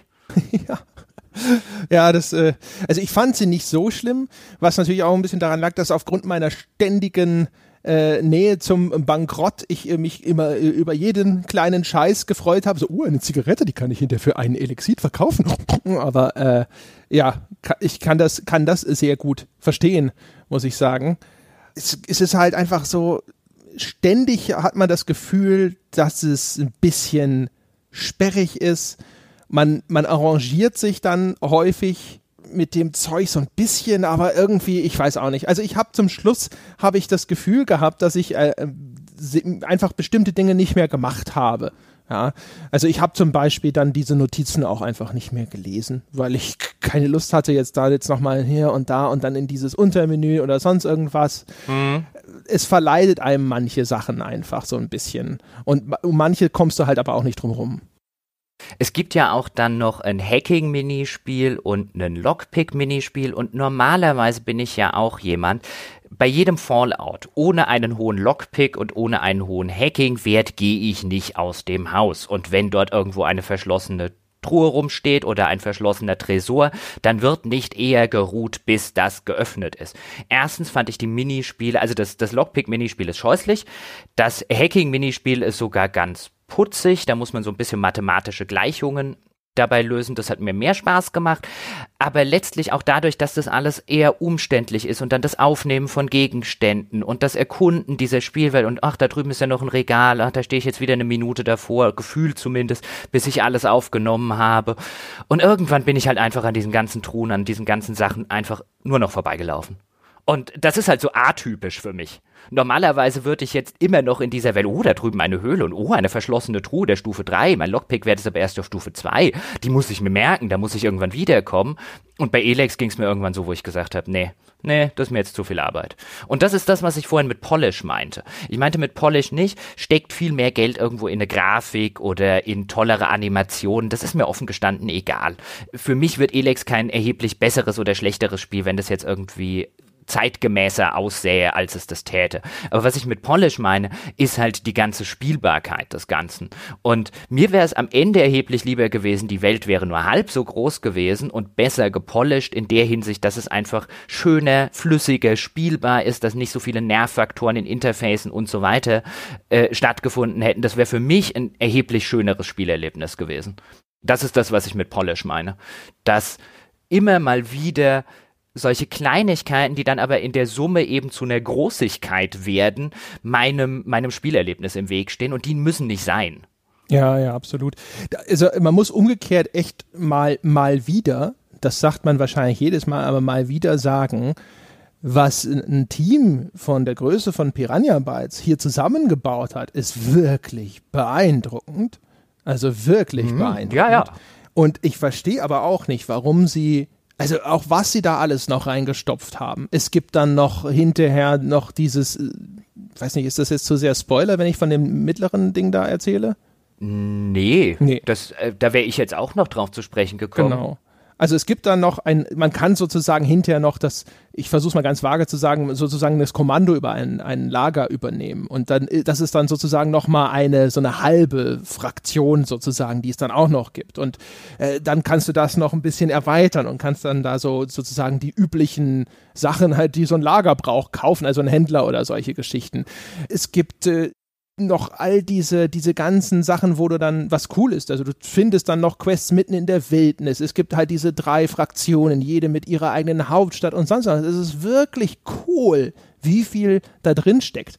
Aber man merkt halt an eben an solchen Stellen wie das, was ich vorhin beschrieben habe, wie uniform dann manche Strukturen sind und so, dass halt diese Masse an Inhalten bezahlt wird, indem man dort dann Abkürzungen nehmen muss, indem man dort dann eben nicht die Zeit hat, das Ganze noch ein bisschen auszubauen und dafür Abwechslung zu sorgen.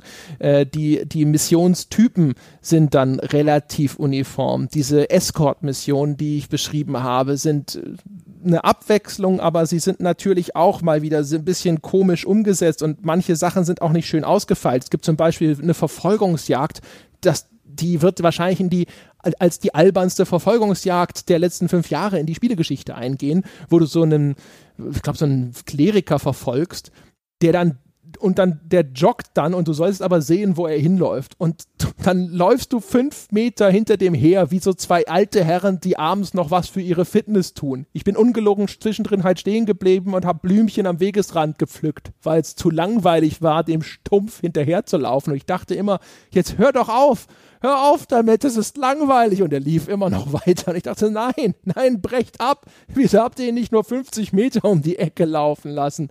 All solche Sachen ist echt so, oh. Ich wäre jetzt allerdings auch nochmal auf dieses Lager zu sprechen gekommen, denn ich finde, da sieht man relativ schön, ich kam dann das erste Mal hin. Bei mir hat das eine ganze Weile gedauert, bis mich da auch dann tatsächlich eine Quest hingeschickt hat. Und dann dachte ich am Anfang auch, ach guck mal hier, das ist nochmal so meine eigene Fraktion, die ich hier dann aufbauen kann. Da gibt es dann einen Spezial-NPC, bei dem kann ich dann, du hast schon gesagt, Gegenstände für das Lager kaufen. Und oh, hier habe ich meine eigenen, meinen eigenen Raum, so ein bisschen wie jetzt, keine Ahnung, bei Fallout New Vegas, deine eigene Suite im Lucky 38 Casino oder so. Und dann merkt man aber relativ schnell, dass abseits der Hauptquest, wo dann teilweise Quests dort stattfinden, das Ganze irgendwie mal angelegt war, wahrscheinlich erheblich größer als das, was es ins fertige Spiel geschafft hat. Denn letztlich, du kannst eine Werkbank kaufen, du kannst einen Händler kaufen und du kannst dir Ausrüstung, äh, du kannst dir Kosmetik, eine Kosmetik-Skin für dein eigenes Zimmer kaufen. That's it. Zumindest das war alles, was ich jemals da drin gefunden habe. Und wo ich mir halt so gedacht habe, ich glaube, da war wirklich mal mehr geplant dass das wirklich so ein, so einen, jetzt kein Basenbau wie in einem Fallout 4, aber schon so, du ziehst deine eigene Siedlung hoch und die wächst so ein bisschen und das ist sehr, sehr rudimentär ja. Äh, implantiert und wo man so denkt, ist ihnen die Zeit davon gelaufen, haben sie nicht mehr alles umgesetzt, haben vielleicht die finanziellen Möglichkeiten gefehlt, ist ein bisschen schade. Ich habe dann auch den Händler gekauft und es war total rausgeschmissene 1000 Elexit gewesen, weil dann hatte ich einen Händler, der nichts Gescheites im Angebot hat. So super. Das hat's jetzt gebracht. Ja, ja, genau. Ja, also gebe ich dir recht. Es gibt auch, ich habe es jetzt leider nicht mehr im Kopf, es gab noch zwei, drei andere Stellen im Spiel, wo ich mir genau das Gleiche gedacht habe. So, oh, das war vielleicht mal größer geplant äh, und dann hat man gemerkt, oh, hui, das, äh, das wird wohl nichts, da müssen wir jetzt leider nochmal zwei, drei Schrittchen zurückgehen. Und wo ich mir halt auch gedacht habe, man merkt übrigens auch zum Beispiel, es, es wäre gar kein Problem gewesen, hier mal einfach einen Gang zurückzuschalten, zum Beispiel was die Hauptstory angeht. Also die, die, die Hauptstory am Schluss, du denkst so, okay, jetzt kommen wir mal langsam zum Ende und dann geht's wieder los. Nee, jetzt gehen wir aber erstmal dahin und dann kommst du dahin und dann hat da wieder irgendeine neue Figur noch irgendwelche Aufgaben für dich und dann kommt noch dieses und jenes und sonst irgendwas und dann gibt's hier nochmal ein Flashback zu deiner Zeit, bevor das alles schiefgegangen ist mit dir und den Alps und du denkst halt echt so zwischendrin so, ey, wenn ihr das mal ein bisschen straffer erzählt hättet und den ganzen äh, Hokuspokus da hier rausgestrichen hättet, da wäre niemandem von schlecht geworden, ja, nicht mal eine leichte Magenverstimmung. Und stattdessen hättet ihr halt einfach die Zeit ins, ins Polishing von existierenden Systemen gesteckt, die toll sind, so wie sie sind schon, wie zum Beispiel das Jetpack. Aber wenn das Jetpack halt so richtig perfekt gepolished gewesen wäre, ja, wer weiß, was wir dann noch für Lobgesänge hier auf, auf Lager hätten da ist echt, also keine Ahnung, ich, da denke ich immer wieder zurück an das, was der Franz Stradal, der Sacred-Entwickler, äh, erzählt hat, dass der Entwickler sich halt immer entscheiden muss zwischen Content und Polish. Und sie hätten sich bei Sacred damals halt immer für Content entschieden und hätten alles noch reingeschmissen. Und deswegen wäre halt vieles kaputt gewesen, aber die Leute hätten sich trotzdem total gefreut, weil halt so viel in dem Spiel drin steckte. Und ich habe das Gefühl, Piranha Bytes, die sind da mit dem äh, Franz direkt äh, auf einer Linie, die würden abends Bier trinken, sich zuprosten und sagen, und das habe ich auch noch eingebaut. Oh ja.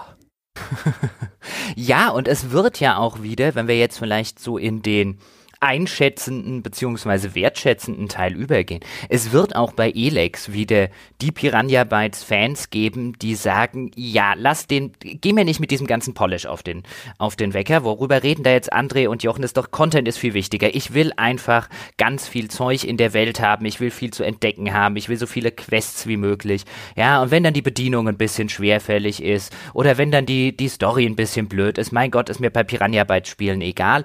Das klingt jetzt wieder genau genau nach dem Spiel, das ich haben will, dann ja, dann ist Elex genau das Spiel für euch dort draußen.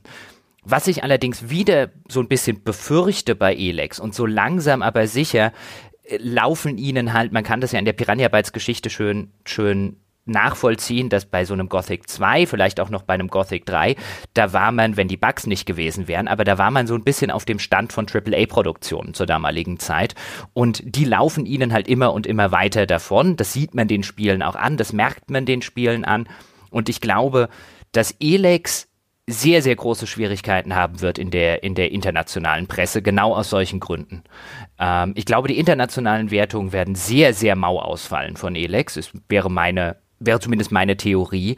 Und nicht, nicht, dass das in irgendeiner Form jetzt den Piranha Bytes Fan äh, äh, tangieren sollte. Aber ich finde es halt so ein bisschen schade, wie du es gerade gesagt hast, hätten sie eine Kernmechanik ein bisschen besser gepolished, wie jetzt zum Beispiel das Jetpack, hätten das vielleicht noch ein bisschen mehr in den Mittelpunkt gesetzt, dann hätte man vielleicht auch wieder die Leute ansprechen können, die jetzt gesagt haben bei den letzten Piranha Bytes Spielen, nee, das ist mir irgendwie immer dasselbe, die Story ist mir zu doof, die Figuren sind zu langweilig und so weiter und so fort. Ich glaube halt, denen fehlt jetzt auch wieder bei Elex so eine Sache, wo sie sagen können, und das machen wir viel besser als alle anderen. Denn das, was sie tatsächlich besser machen als alle anderen, wir haben es ja vorher schon, oder als viele anderen, wir haben es ja vorher schon gesagt, was zum Beispiel so eine spielerische Freiheit angeht, was zum Beispiel auch teilweise Missionsdesign angeht, das wirklich mehrere unterschiedliche Lösungswege bietet das bieten in letzter Zeit nicht mehr sonderlich viele Spiele. Ich meine, wie viele Quests in Fallout 4 kannst du auf unterschiedliche Art und Weisen lösen, die jetzt unterschiedlich nicht nur sind, erschieß den NPC oder erschieß ihn nicht oder sowas, sondern wirklich, du hast unterschiedliche Lösungswege, teilweise drei oder vier davon. Wie viele von diesen modernen Rollenspielen gibt es noch? Nicht mehr so viele, aber diese, diese Stärken, die kommen halt erst wirklich dann zum Tragen, wenn man sich auch auf die ganzen Schwächen einlässt. Und es hat nun mal die typischen Piranha-Bytes-Schwächen allesamt wieder drin. Ja, wobei also für meine Begriffe tatsächlich, also es ist schon spürbar, dass sie eine, durchaus auch eine, eine, einen Fortschritt machen, eine Evolution durchlaufen. Also zum Beispiel, was jetzt Bugs und so angeht. Übrigens sei kurz erwähnt, wir haben, äh, es wird einen Day One Patch geben. Da hat uns der Hersteller THQ Nordic auch so eine Liste geschickt, was, was da drin äh, vorkommen soll, was da drin gepatcht werden soll. Die ist allerdings sehr vage Da steht dann halt zum Beispiel, dass es Bugfixes für die World Map gibt. Ob das jetzt zum Beispiel den Bug betrifft, den ich vorhin genannt habe, dass man da nicht weiter scrollen kann, ich würde es hoffen, aber das geht aus diesem Dokument nicht hervor. Das wird jetzt auch in unserer Bewertung keine Rolle spielen. Wir bewerten nur das, was wir gespielt haben. Ich will das mal ganz kurz erwähnen. Aber für ein Piranha-Byte-Spiel ist äh, von diesem Komplexitätsgrad insbesondere, jetzt auch noch zusätzlich ja mit diesem, mit diesem Jetpack noch mit drin und so, ist das schon zum Beispiel erstaunlich gut. Das heißt nicht, dass es toll, perfekt, sonst was ist, aber ich sag mal, also Skyrim, als es rauskam, war, was Technik angeht, was Bugs angeht, was auch, sag ich mal, äh, zum Beispiel veraltete Grafik angeht, nicht besser als Elex. Hm, ich würde, also bei der Stelle, ohne das jetzt kleinreden zu wollen, aber auch Risen 3 habe ich damals für die GameStar getestet, hatte auch eine Vorabversion. Auch da sind mir überhaupt keine gravierenden Bugs aufgefallen gewesen. Ich, die Verkaufsversion damals von Risen 1 ich müsste jetzt gucken, was damals so das, das Echo der Öffentlichkeit gewesen nee, ist. Die war auch, auch schon besser. Ich meine jetzt nur so an große gesamtgeschichtlich. Ja, aber man muss ja nicht immer Gothic 3. Also wir können ja nicht, wir können ja nicht bis zum St. Nimmerleinstag da sitzen und sagen, im Gegensatz zu Gothic 3 ist das jetzt aber bugfrei. Nee, das nicht, Weil, aber Elex ist ja schon noch mal, also ich finde, bei Risen, da hat man schon gemerkt, sie haben diesen Komplexitätsgrad zurückgeschraubt, damit es beherrschbarer wird. Und jetzt, finde ich, haben sie schon noch mal einen großen Schritt wieder nach vorne getan, diese Spielwelt zu öffnen, was halt die Möglichkeiten darin angeht und haben aber trotzdem trotzdem dieses Level von technischem, handwerklichem Polish beibehalten können wie gesagt, man muss sie nicht jetzt über Gebühr loben dafür, dass ihre Spiele nicht mehr rauskommen und technisch ein Haufen Scheiße sind. Das ist, das ist eine Standardanforderung. Ich will jetzt nicht sagen, ja, aber hey, tust das du ist ja jetzt grade. positiv. Nein, Weil da, also, das muss man seit Risen 1 nicht mehr. Ja, aber wie gesagt, also ich finde so bei dem Studio, wo man das trotz allem, obwohl jetzt die letzten Jahre tatsächlich sie da ein bisschen äh, wieder rehabilitiert haben, finde ich, glaube ich, man hat das immer noch im Hinterkopf. Aber ist ja auch wurscht. Insgesamt, also äh, nochmal ganz kurz zur Technik übrigens. Ich finde, optisch ist es ein schönes Spiel geworden. Also es hat ein paar sehr schöne Grafikeffekte. Also zum Beispiel diese Lichtschäfte, die durch Fenster fallen und dann im, im Raum stehen und so. Das sieht toll aus teilweise. Lichtstimmung insgesamt finde ich schön. Ich finde das Monsterdesign finde ich hervorragend. Mag, das mochte ich schon immer. Ich habe keine Ahnung, wer deren Monsterdesign, wer auch immer es ist, er macht zumindest für meinen Geschmack einen hervorragenden Job. Und so bekloppt diese Welt aus diesen unterschiedlichen äh, stilistischen Einflüssen zusammengeschmissen ist, es ist, macht sie super abwechslungsreich. Das ist so ein bisschen wie bei Mario früher. Du hast eine Wüste, du hast Schnee und Eis, du hast grüne Wiesen, du hast so eine hochtechnisierte Science-Fiction-Ecke oder sonst irgendwas. Ist so wie Disney World, weißt du? Western World, hier Prinzessin World und sonst irgendwas. Ist wie ein Theme Park. Cool. Was jetzt die Technik oder beziehungsweise die Optik angeht, da wäre ich jetzt nicht ganz auf deiner Wellenlänge. Ich finde, es sieht technisch sehr altbacken aus. Das heißt nicht, dass es hässlich ist, aber man sieht ihm durchaus an, dass es eben äh, eine Engine ist, die schon einige Jahre auf dem Buckel hat und dass es eben ein 20 bis 30 Mann Team in Essen gemacht hat und kein 200 oder 300 Mann Team in Montreal. Ich finde, das sieht man schon. Ich finde es jetzt auch nicht hässlich, aber offen gestanden ist mir die Optik bei einem, gerade bei einem Piranha-Beispiel auch herzlich, herzlich egal. Also selbst wenn das Pot hässlich wäre, wäre das für mich kein in irgendeiner Form nennenswerter Kritikpunkt an dieser Sorte Spiel. Ja und ja, jein. Also wie gesagt, ich will das aber trotzdem halt einfach erwähnen, weil das für mich ein großer Pluspunkt gewesen ist. Also ich find, fand halt so das ganze, also das ganze Design dieser Welt hat mir sehr gut gefallen technisch gebe ich dir recht. Also wenn man das mit einem Assassin's Creed vergleicht oder anderen modernen Open-World-Spielen, ist es technisch nicht auf deren Level da, da, das, will ich auch gar nicht behaupten. Es gibt auch Abschnitte in dem Spiel, die sehen einfach nur scheiß hässlich aus. Zum Beispiel der Eispalast, wo du das Gefühl hast, haben die da überhaupt Texturen drauf? Oder ist es einfach nur das Modell und ein bisschen Schnee drüber gestreut? Also der ist wirklich, ja. Aber insgesamt muss ich sagen, fand ich es hübsch und ich fand es technisch echt noch adäquat. Also ich hatte nicht das Gefühl, äh, wie, keine Ahnung, also wenn ich heute Fallout New Vegas ohne Mods starte, denke ich, boah, das ist echt in die Jahre gekommen. Und das denke ich bei Elex halt nicht. Ja, also das finde ich ist technisch adäquat und ich, mir, mir, hat das halt einfach super gut gefallen, das Weltendesign, dass ich halt hier all diese unterschiedlichen, wirklich krass unterschiedlichen Regionen habe und cool designte Monster finde ich halt geil. Das ist für mich ein echter Pluspunkt. Wenn du die manchmal so aus der Nähe siehst, so Sachen wie den Moloch und so, die sind echt schon irgendwie widerlich. Die konnten auch schon immer Insekten machen, die echt eklig sind. Diese, diese Spinnen mit diesen aufgeblähten Leibern. Auch übrigens eine cooles, äh, coole Kommunikation, das muss man auch mal lobend erwähnen im Spiel. Wenn du Viecher siehst, die so leuchtend grüne Pusteln haben, sind die giftig. Das erkennst du sofort an dem Monster. Und auch die, die äh, Feuer äh, unter, oder so komische Blutschwelle spucken und so. Die sind halt, haben diese roten Rippen, die über ihren Körper laufen teilweise. Also da kommuniziert das Spiel sehr schön, was ist das für ein Gegnertypus. Das ist, das ist richtig. Also beim Monster Design, aber das hat mir bei, bei Piranha Bytes Spielen auch schon, genau wie dir schon immer ganz gut gefallen. Selbst in den, selbst in ihren Fantasy-Welten hatten sie immer ein, eine sehr schön designte Flora und Fauna in der Hinsicht. Ich habe jetzt Flora und Fauna gesagt, weil ich gerade ad hoc vergessen habe. Flora ist die Pflanzenwelt. Mhm. Fauna ist die Tierwelt, genau. Mhm. Ja, sehr gut. Mhm. Haben wir das auch noch geklärt. Warum, ich möchte mal auf eins zurückkommen, warum habe ich jetzt vorher so internationale Wertungen und so weiter angesprochen? Ich hatte halt, also meine, meine Befürchtung war, dass auch nach dem, was wir zum Beispiel letztes Jahr mal kurz auf der Gamescom angespielt haben, nach dem, was vielleicht teilweise in Trailern und Videos zu sehen war und nachdem, wie das Spiel angefangen hat, den Einstieg, über den wir am Anfang geredet haben, hatte ich den, war meine Befürchtung Autounfall. Meine Hoffnung war, dass sie eben nicht wieder das typische Piranha-Bytes-Spiel machen mit den typischen Stärken und den typischen Schwächen und den typischen Unzulänglichkeiten und der typischen Sperrigkeit, die letztlich dazu oder dafür sorgen, dass sich die Spiele, und das hat man ja auch bei Risen gesehen, wenn man sich die, die internationalen Rezep Rezeptionen davon anguckt, dass sich das wirklich nur noch bei den Hardcore-Piranha-Bytes-Spielern bzw. Fans verkaufen lässt. Und da war meine Hoffnung, dass sie jetzt mit diesem neuen Szenario, mit sowas wie dem Jetpack und so weiter, es vielleicht schaffen, da auch wieder auch wieder rauszukommen. Nein, sie werden nicht mehr durch die Studiogröße und die finanziellen Möglichkeiten an ein The Witcher 3 oder an ein Fallout 4 rankommen, aber auch mit überschaubarer Größe eines Studios und mit überschaubaren finanziellen Mitteln kann man ja heutzutage, das sieht man ja auch im Indie-Bereich teilweise sehr, sehr schön, durchaus neue, originelle, innovativere Dinge tun.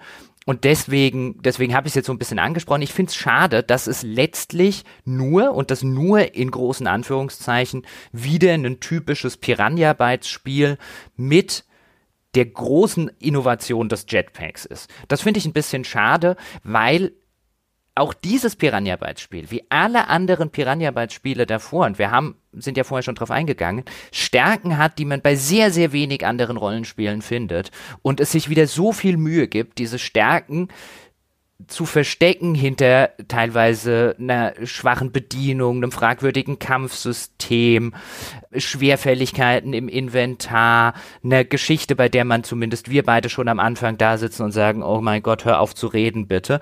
Das finde ich halt schade.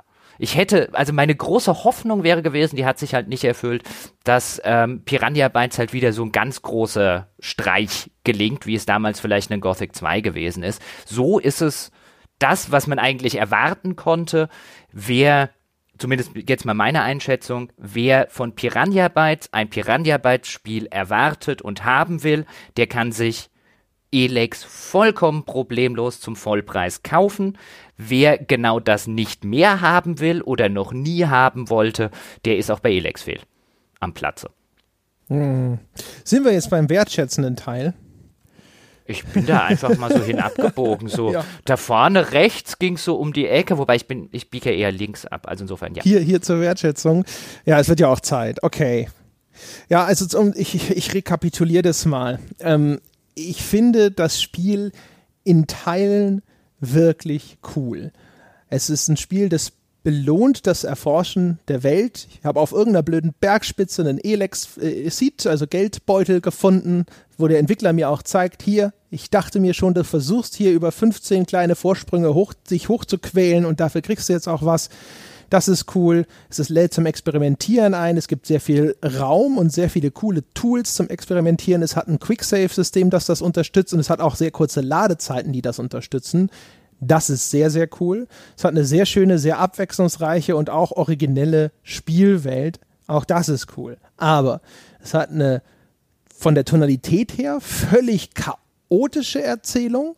Also die halt zwischen völlig albern und übertrieben und dann auf einmal viel zu ernst wechselt. Ich finde zum Beispiel auch, wenn du, wenn du so ein komisches Ding bist wie Elex und dann aber ein Bordell einbaust mit einer Hure, mit der du sprechen kannst und die dann aber anfängt und irgendwie erzählt so, ja, nee, hier und ich kann sonst nichts und ist eigentlich auch besser als im Dreck zu wühlen, wo ich mir denke, ah, weiß nicht, ob ihr nicht von solchen Themen vielleicht ein bisschen die Finger lassen solltet, wenn ihr äh, schon so unausgewogen seid, ja, wo es ab und zu einfach irritiert, es konfrontiert dich nur ständig mit merkwürdigen, unsympathischen Figuren und dann wieder willst aber dann trotzdem so ein bisschen äh, Herzschmerz inszenieren. Also da hat es für mich echt fast auf ganzer Linie versagt, was die ganze Erzählung angeht, bis auf eben die erwähnten äh, Sachen, dass man halt ab und zu sehr cool auf die Dinge Einfluss nehmen kann oder einfach unterschiedliche Wege gehen kann. Es heißt auch sperrig. Das Kampfsystem, ehrlich gesagt, ist nicht gut. Das kann ich nicht sagen. Auch wenn ich damit Spaß hatte, kann ich nicht behaupten, dass das ein gutes Kampfsystem ist. Das heißt, unterm Strich ist es wirklich nur für eine sehr spitze Zielgruppe vom, zum Vollpreis zu empfehlen. Leute, die sehr viel Toleranz mitbringen, diese anderen Dinge zu ertragen und die genau diese Stärken dann auch wirklich sehr zu schätzen wissen. Und das ist wirklich nur unter diesem Vorbehalt, nur dann und das heißt also, eine allgemeine Empfehlung würde immer lauten, nein, nicht zum Vollpreis. Und wahrscheinlich erst zu einer erheblich, zu einem erheblich reduzierten Preis. Das ist so ein bisschen das, was ich meinte. Also wer die Piranha Bytes Spiele kennt und mag, der wird auch Elex mögen. Da bin ich mir relativ sicher, solange er sich ein bisschen mit dieser Science Fiction meets Postapokalypse meets Fantasy Welt arrangieren kann. Es wird bestimmt auch den ein oder anderen alten Fan geben, der sagt, auch ich will mein Mittelalter wieder haben. Ein bisschen Mittelalter bei den Berserkern ist ja drin, aber eben halt auch nur ein bisschen oder ein Teil vom Spiel. Also die alten Fans, die werden halt genau das finden, was sie von einem Piranha Bytes Spiel wollen und was sie erwarten. Und für die ist das auch gemacht. Also auch das ist so ein bisschen das, was ich vorher meinte.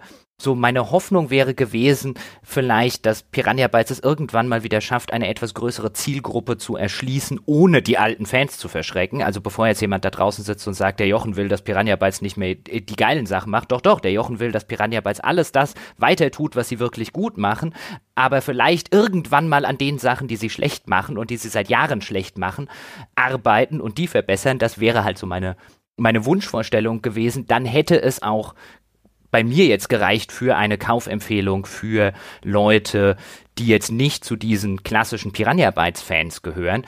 Ansonsten, wer jetzt vielleicht noch nie eins dieser Spiele gespielt hat und dann denkt, hm, soll ich mal, soll ich nicht und so weiter, der kann auch sehr gut zum Beispiel einfach mal in irgendeinem Sale oder wenn es das irgendwo billig zu haben gibt, kann man nicht vorstellen, dass es noch viel Geld kostet, auch einfach mal in Risen 1 reinspielen. Man hat zu einem erheblichen Teil das gleiche Spiel nur mit einer anderen Skin und einer anderen Geschichte. Und selbst, selbst bei der Geschichte bedienen sie sich immer wieder Motiven, derer sie sich schon seit Gothic 1 bedienen. Da sind teilweise sind wirklich ganze Handlungsstränge, wo du sagst, ah ja, in früheren Spielen hießen die NPCs anders und da hießen die, die äh, äh, Prop-Gegenstände und so weiter hießen ein bisschen anders, aber der Handlungsbogen ist wieder exakt der gleiche. Ja, schon. Also keine Ahnung, ich fand Risen ist schon, hat seine Stärken nochmal ein bisschen anders verteilt. Zum Beispiel ist es ja auch, also ich weiß nicht, ob sie das bei den späteren Risen-Teilen dann auch schon gemacht haben. Hier sind Questorte exakt auf den Millimeter genau angegeben. Bei Risen 1 war es noch so, dass sie dir gesagt haben, in der Gegend ungefähr. Und du musstest dann halt äh, ein bisschen schauen und suchen. Da, das hatte den Effekt, dass ich dann die Welt von Risen kannte wie meine Westentasche. Gab es auch, glaube ich, keinen Quick Travel.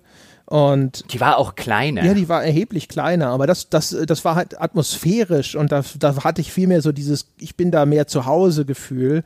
Und äh, das Kampfsystem von Risen 1 habe ich auch als deutlich besser in Erinnerung zum Beispiel, aber eben nicht so vielfältig zum Beispiel. Also keine Ahnung, Risen hat andere Stärken. Elex, wie gesagt, das, mir hat es bislang am besten gefallen von allen Piranha Bytes Spielen, äh, aber Risen ist auch nicht schlecht, das stimmt. Egal. Wollen wir noch einen kleinen Spoiler-Teil machen? Ja, dann gehen den Spoiler-Teil. Dann spoilern wir. Es gibt zwei Sachen, die ich im Spoiler-Teil behandeln möchte. Zum einen, wir haben es vorher schon äh, angedeutet, äh, das so, sollten wir kurz aufklären. Es gab eine Figur, die fanden wir beide gut. Das ist Red. Red ist ein relativ typischer Piranha Bytes Charakter. Den trifft man bei den Outlaws, da bettelt er dich zuerst an und der wirkt von Anfang an verschlagen, weinerlich, ja, linkisch äh, man denkt sich schon so, haha, okay, das ist halt, vielleicht wird das der nächste Matt, vielleicht rennt er mir hinterher nach, geht mir auf den Sack, bis ich ihn erschlage. Und das war tatsächlich eine Figur, die relativ cool ist, weil sie auch einen relativ netten Charakterbogen hat. Weil am Anfang, da äh, labert sie dich halt, wie gesagt, an und will ein bisschen Geld von dir sehen. Ich habe ihm damals Geld dann gegeben, einfach nur so aus einer Laune heraus, weil ich mir dachte, naja, okay, vielleicht gibt es eine Quest oder sonst irgendwas. Und äh, dann hinterher will er dir bei irgendwas helfen, und organisiert so einen Einbruch für dich, wo du was klauen sollst und fällt dir dann total in den Rücken, indem er bei der, der Kneipenwirtin, die du beklaust, hingeht und ihr sagt, dass du gerade bei ihr einbrichst, um sich dort einen Vorteil zu erschleichen und will dir dann hinterher weismachen, dass das aber alles in deinem Sinne war. Und er wollte das ja nur, um ihr Vertrauen zu gewinnen, damit er dir bei deiner Mission helfen kann. Und eigentlich denkt man sich in dem Moment, boah, ey, am besten direkt totschlagen. Ja. Das ist ein Reflex, der bei Elex häufig einsetzt, ja.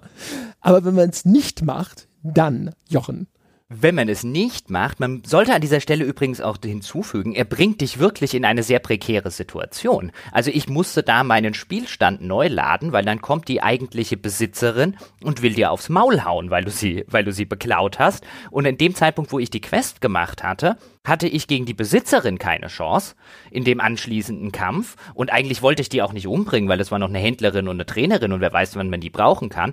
Ich habe es aber auch, hatte, meine Werte waren aber auch nicht hoch genug, um die einzelnen Skillproben zu bestehen, um mich da wieder rauszureden. Das heißt, er hatte mich tatsächlich in eine Lage gebracht, wo ich gesagt habe, du Arsch, jetzt muss ich zehn Minuten Spiel nochmal spielen und äh, aufpassen, dass ich nicht in diese Situation gerate. Zu dir komme ich später nochmal. Und dann habe ich die Quest wieder gemacht, weil ich habe keine andere Möglichkeit gefunden. Ich habe halt darauf geachtet, dass ich jetzt mit einer Skillprobe aus der Chose wieder rauskomme, ohne den ohne die eigentliche Besitzerin umzubringen. Und dann hat Red, wie er heißt, noch eine Quest für dich und dann übernimmt er in diesem Banditenlager übernimmt er sozusagen die Rolle eines der äh, unterschiedlichen Banditenanführers, indem er dann sagt, naja, wenn du den Leibwächter dieses Banditenanführers umlegst, dann kann ich ja zum Leibwächter dieses Banditenanführers werden und äh, komm doch mal in ein paar Tagen wieder und dann werden wir schon sehen, was da passiert ist. Und irgendwann kommst du wieder und jetzt ist er einer der neuen Banditenanführer. Und er hat dich halt die ganze Zeit benutzt, um ja, seine Stellung in diesem Lager zu verbessern, bis er endlich Kalif anstelle des Kalifen geworden ist. Das ist cool.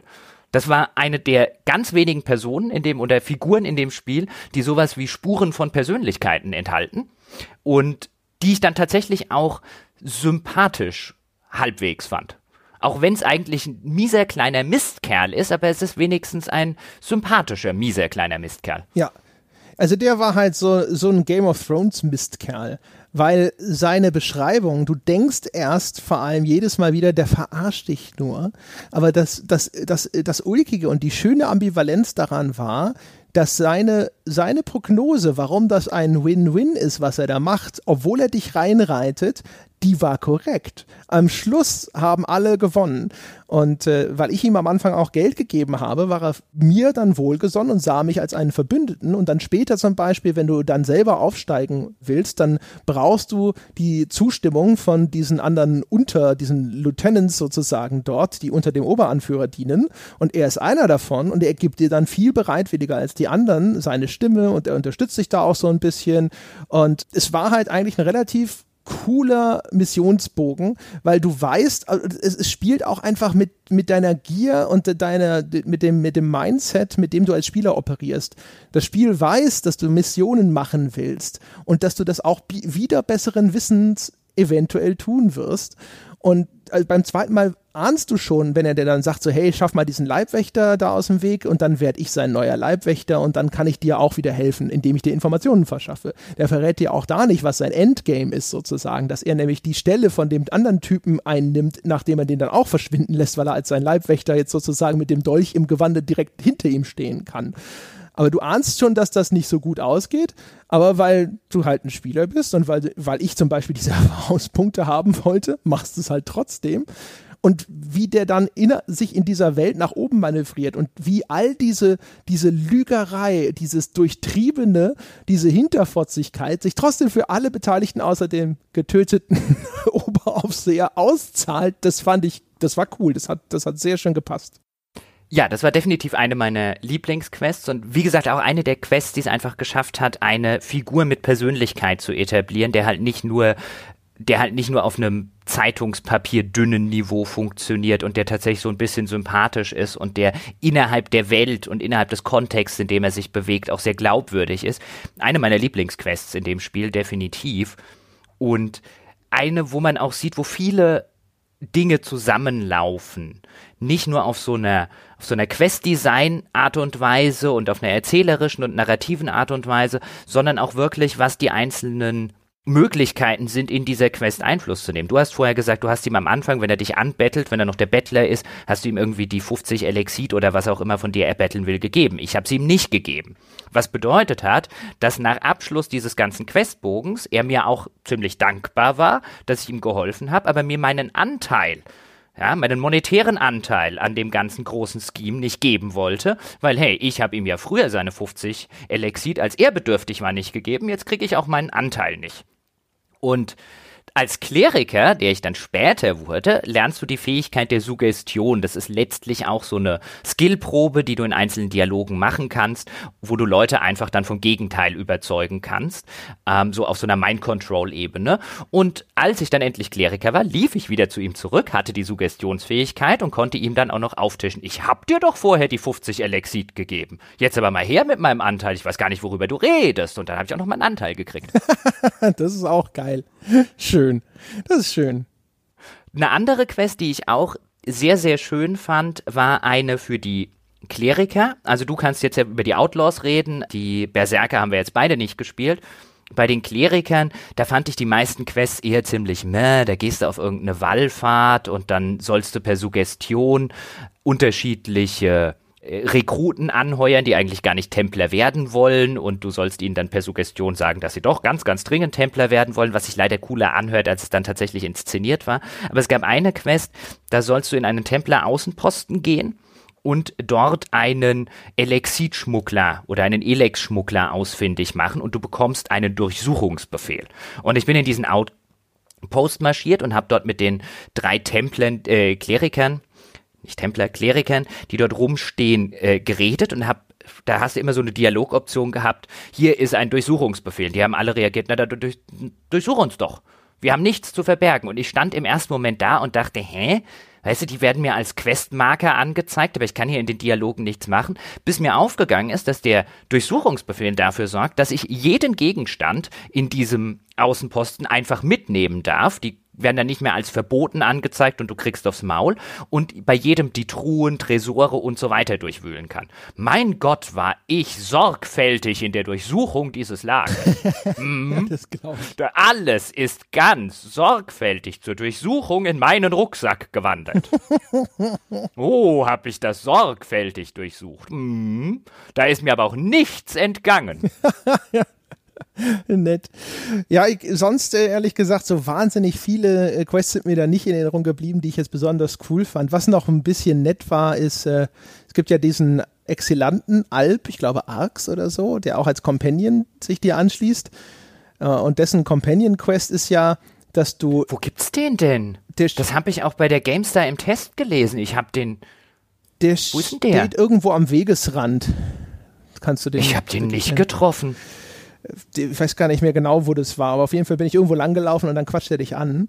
Äh, und wie dem auch sei, der hat so erst so ehemalige, so Alpkommandanten, die ihn verfolgen. Und äh, dann bringst du die alle um und bringst ihm die Köpfe von denen, weil er nämlich eine Technik perfektioniert, um irgendwie Informationen aus den Erinnerungen toter Alps oder so zu extrahieren.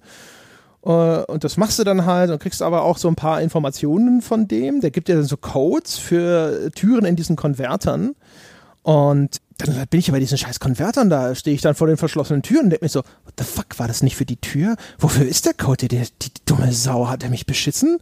Und äh, ich weiß bis heute nicht, ob, die, ob es irgendwas gab, wo diese Codes gepasst hätten. Ich glaube, er hat mich wirklich beschissen, weil es stellt sich nämlich am Schluss raus, dass er seine tolle Nekromanten sonst irgendwas Technik irgendwie wirklich gar nicht studiert, sondern er will eigentlich nur die ganzen Elex äh, durchseuchten Köpfe von diesen Kommandanten essen und hat dann am Schluss so ein, so ein Festmahl vorbereitet, an, von dem er möchte, dass ich daran teilnehme. Und es ist halt wirklich so ein, so ein hübsch gedeckter Tisch, ja. Sieht ja auch so Candlelight-Dinner-mäßig aus. Und dann stellt sich aber raus, dass er sich vorgestellt hat, dass mein Kopf ja vielleicht auch als Hauptgang okay wäre und will das aber mit mir ausdiskutieren und dann habe ich ihm gesagt, so, hey, es gibt da ja auch so einen Zyklopen, von dem habe ich gehört, der total mega Elex verseucht sein soll und vielleicht könnte ich dir ja dem sein Herz bringen. Und er so, naja, gut, dann halt so. Ja, das war noch ganz nett. Aber jetzt reden wir ganz zum Abschluss nochmal über die Hauptquest und über die Haupthandlung des Spiels. Und vor allem über das Ende und über das Ende. Denn ich rekapituliere einfach mal. Also du bist dieser Alp-Anführer, der ehemalige Alp-Commander namens Jax, der auf eine Mission. Du weißt am Anfang auch nicht, was das für eine Mission ist. Das erzählt dir das Spiel nicht, was diese gewichtige Mission äh, gewesen sei, auf der du da bist, zumindest ganz am Anfang noch nicht. Dann wird dein Gleiter abgeschossen und du wirst von einem Trupp Alps exekutiert, weil du deine Mission nicht geschafft hast. Und letztlich ist es im Grunde so eine Rachestory. So, wer hat meinen Gleiter abgeschossen und warum wollten die Penner mich exekutieren? Was soll irgendwie der ganze Kram? Und bis dahin, auch wenn sie nicht sonderlich geil am Anfang inszeniert war, habe ich ja noch gedacht, alles klar mit diesem Mysterium, wer hat den Gleiter abgeschossen, was ist da mit dieser, mit diesen Alps los, warum haben sie ihn exekutiert und so weiter. Das ist ja zumindest eine brauchbare Prämisse. Dann allerdings, und Herr Peschke übernehmen Sie, wenn du rausfindest, dass der, der erschossen hat, dein Bruder war, wird's absurd. Ja, oh Gottes Willen. Dann fängt, also das Spiel fängt dann an, halt in so Flashback-Sequenzen dir eine Vorgeschichte zu erzählen. Also was Ereignisse, die passiert sind vor deiner Exekution. Erstens erzählt es die auf, ich glaube, drei verschiedenen Zeitebenen. Drei Jahre davor, ein Jahr davor, kurz davor springt wild hin und her, damit es dir auch wirklich möglichst, äh, möglichst unmöglich ist, nachzuvollziehen, was jetzt gerade wann passiert, weil nämlich alle diese Szenen immer im immer gleich aussehenden Eispalast spielen eigentlich, bis auf ganz wenige Ausnahmen. Äh, und dann stellt sich also raus, nicht nur hast du ist Kalax, der du zunächst vom vom Spiel so ein bisschen als Oberbösewicht vorgesetzt bekommst, dein Bruder. Nein, du hast auch noch einen Vater. Weiß gar nicht, Wardek oder so, egal. Ja, und der Vater wiederum stellt sich dann raus, ist aber gar nicht dein Vater, sondern der Vater hat irgendwann mal dein Berserkerdorf niedergemetzelt und hat zwei Kinder dort entführt, nämlich dich und deinen Bruder und sie zu seinen Söhnen äh, gemacht und als seine Söhne ausgegeben, weil er damit die, die, die Familie sozusagen festigen wollte in den Rängen von den, der Alps. Und wenn rauskommt, dass ihr keine echten Alps seid, dann ist es auch schlecht für den Vater. Und dann benutzt du das auch, um den Kallax zu erpressen, damit nicht rauskommt, dass er gar kein echter Alp ist. Und das ist ein, ein so wirrer Bullshit, dass man eigentlich meinen könnte, es reicht. Aber dann gibt's ja noch den Hybriden. Und dann gibt's die ganze Zeit eben noch dieses Mysterium, wer oder was der Hybrid ist, der die ganze Zeit als so eine, ein Mischwesen aus Computer und organischer Materie dargestellt wird, das die Zukunft sehen kann, die überlegene Intelligenz, die Alps glauben, sie könnten sich mit seiner Hilfe zur nächsten Evolutionsstufe hinarbeiten. Uh, und magst du, magst du die tolle Auflösung zum äh, Hybriden verraten?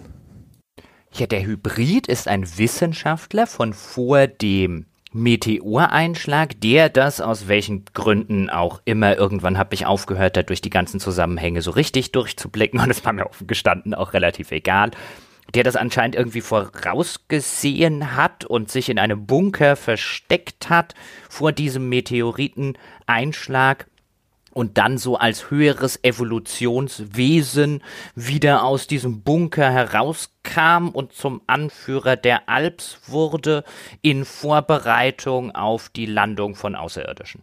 Ja, genau, weil das, das ist der nächste Schritt des Ganzen. Ja. Also es ist ein Wissenschaftler, der Charles Dawkins, was in einer völlig idiotischen Exposition-Dump-Sequenz dir übrigens mitgeteilt wird. Also das, alleine wie das zustande kommt, ist schon so herrlich zusammenkonstruiert, weil du, du brauchst ein Passwort, um die Kammer dieses Hybriden zu betreten, um ihn endlich konfrontieren zu können.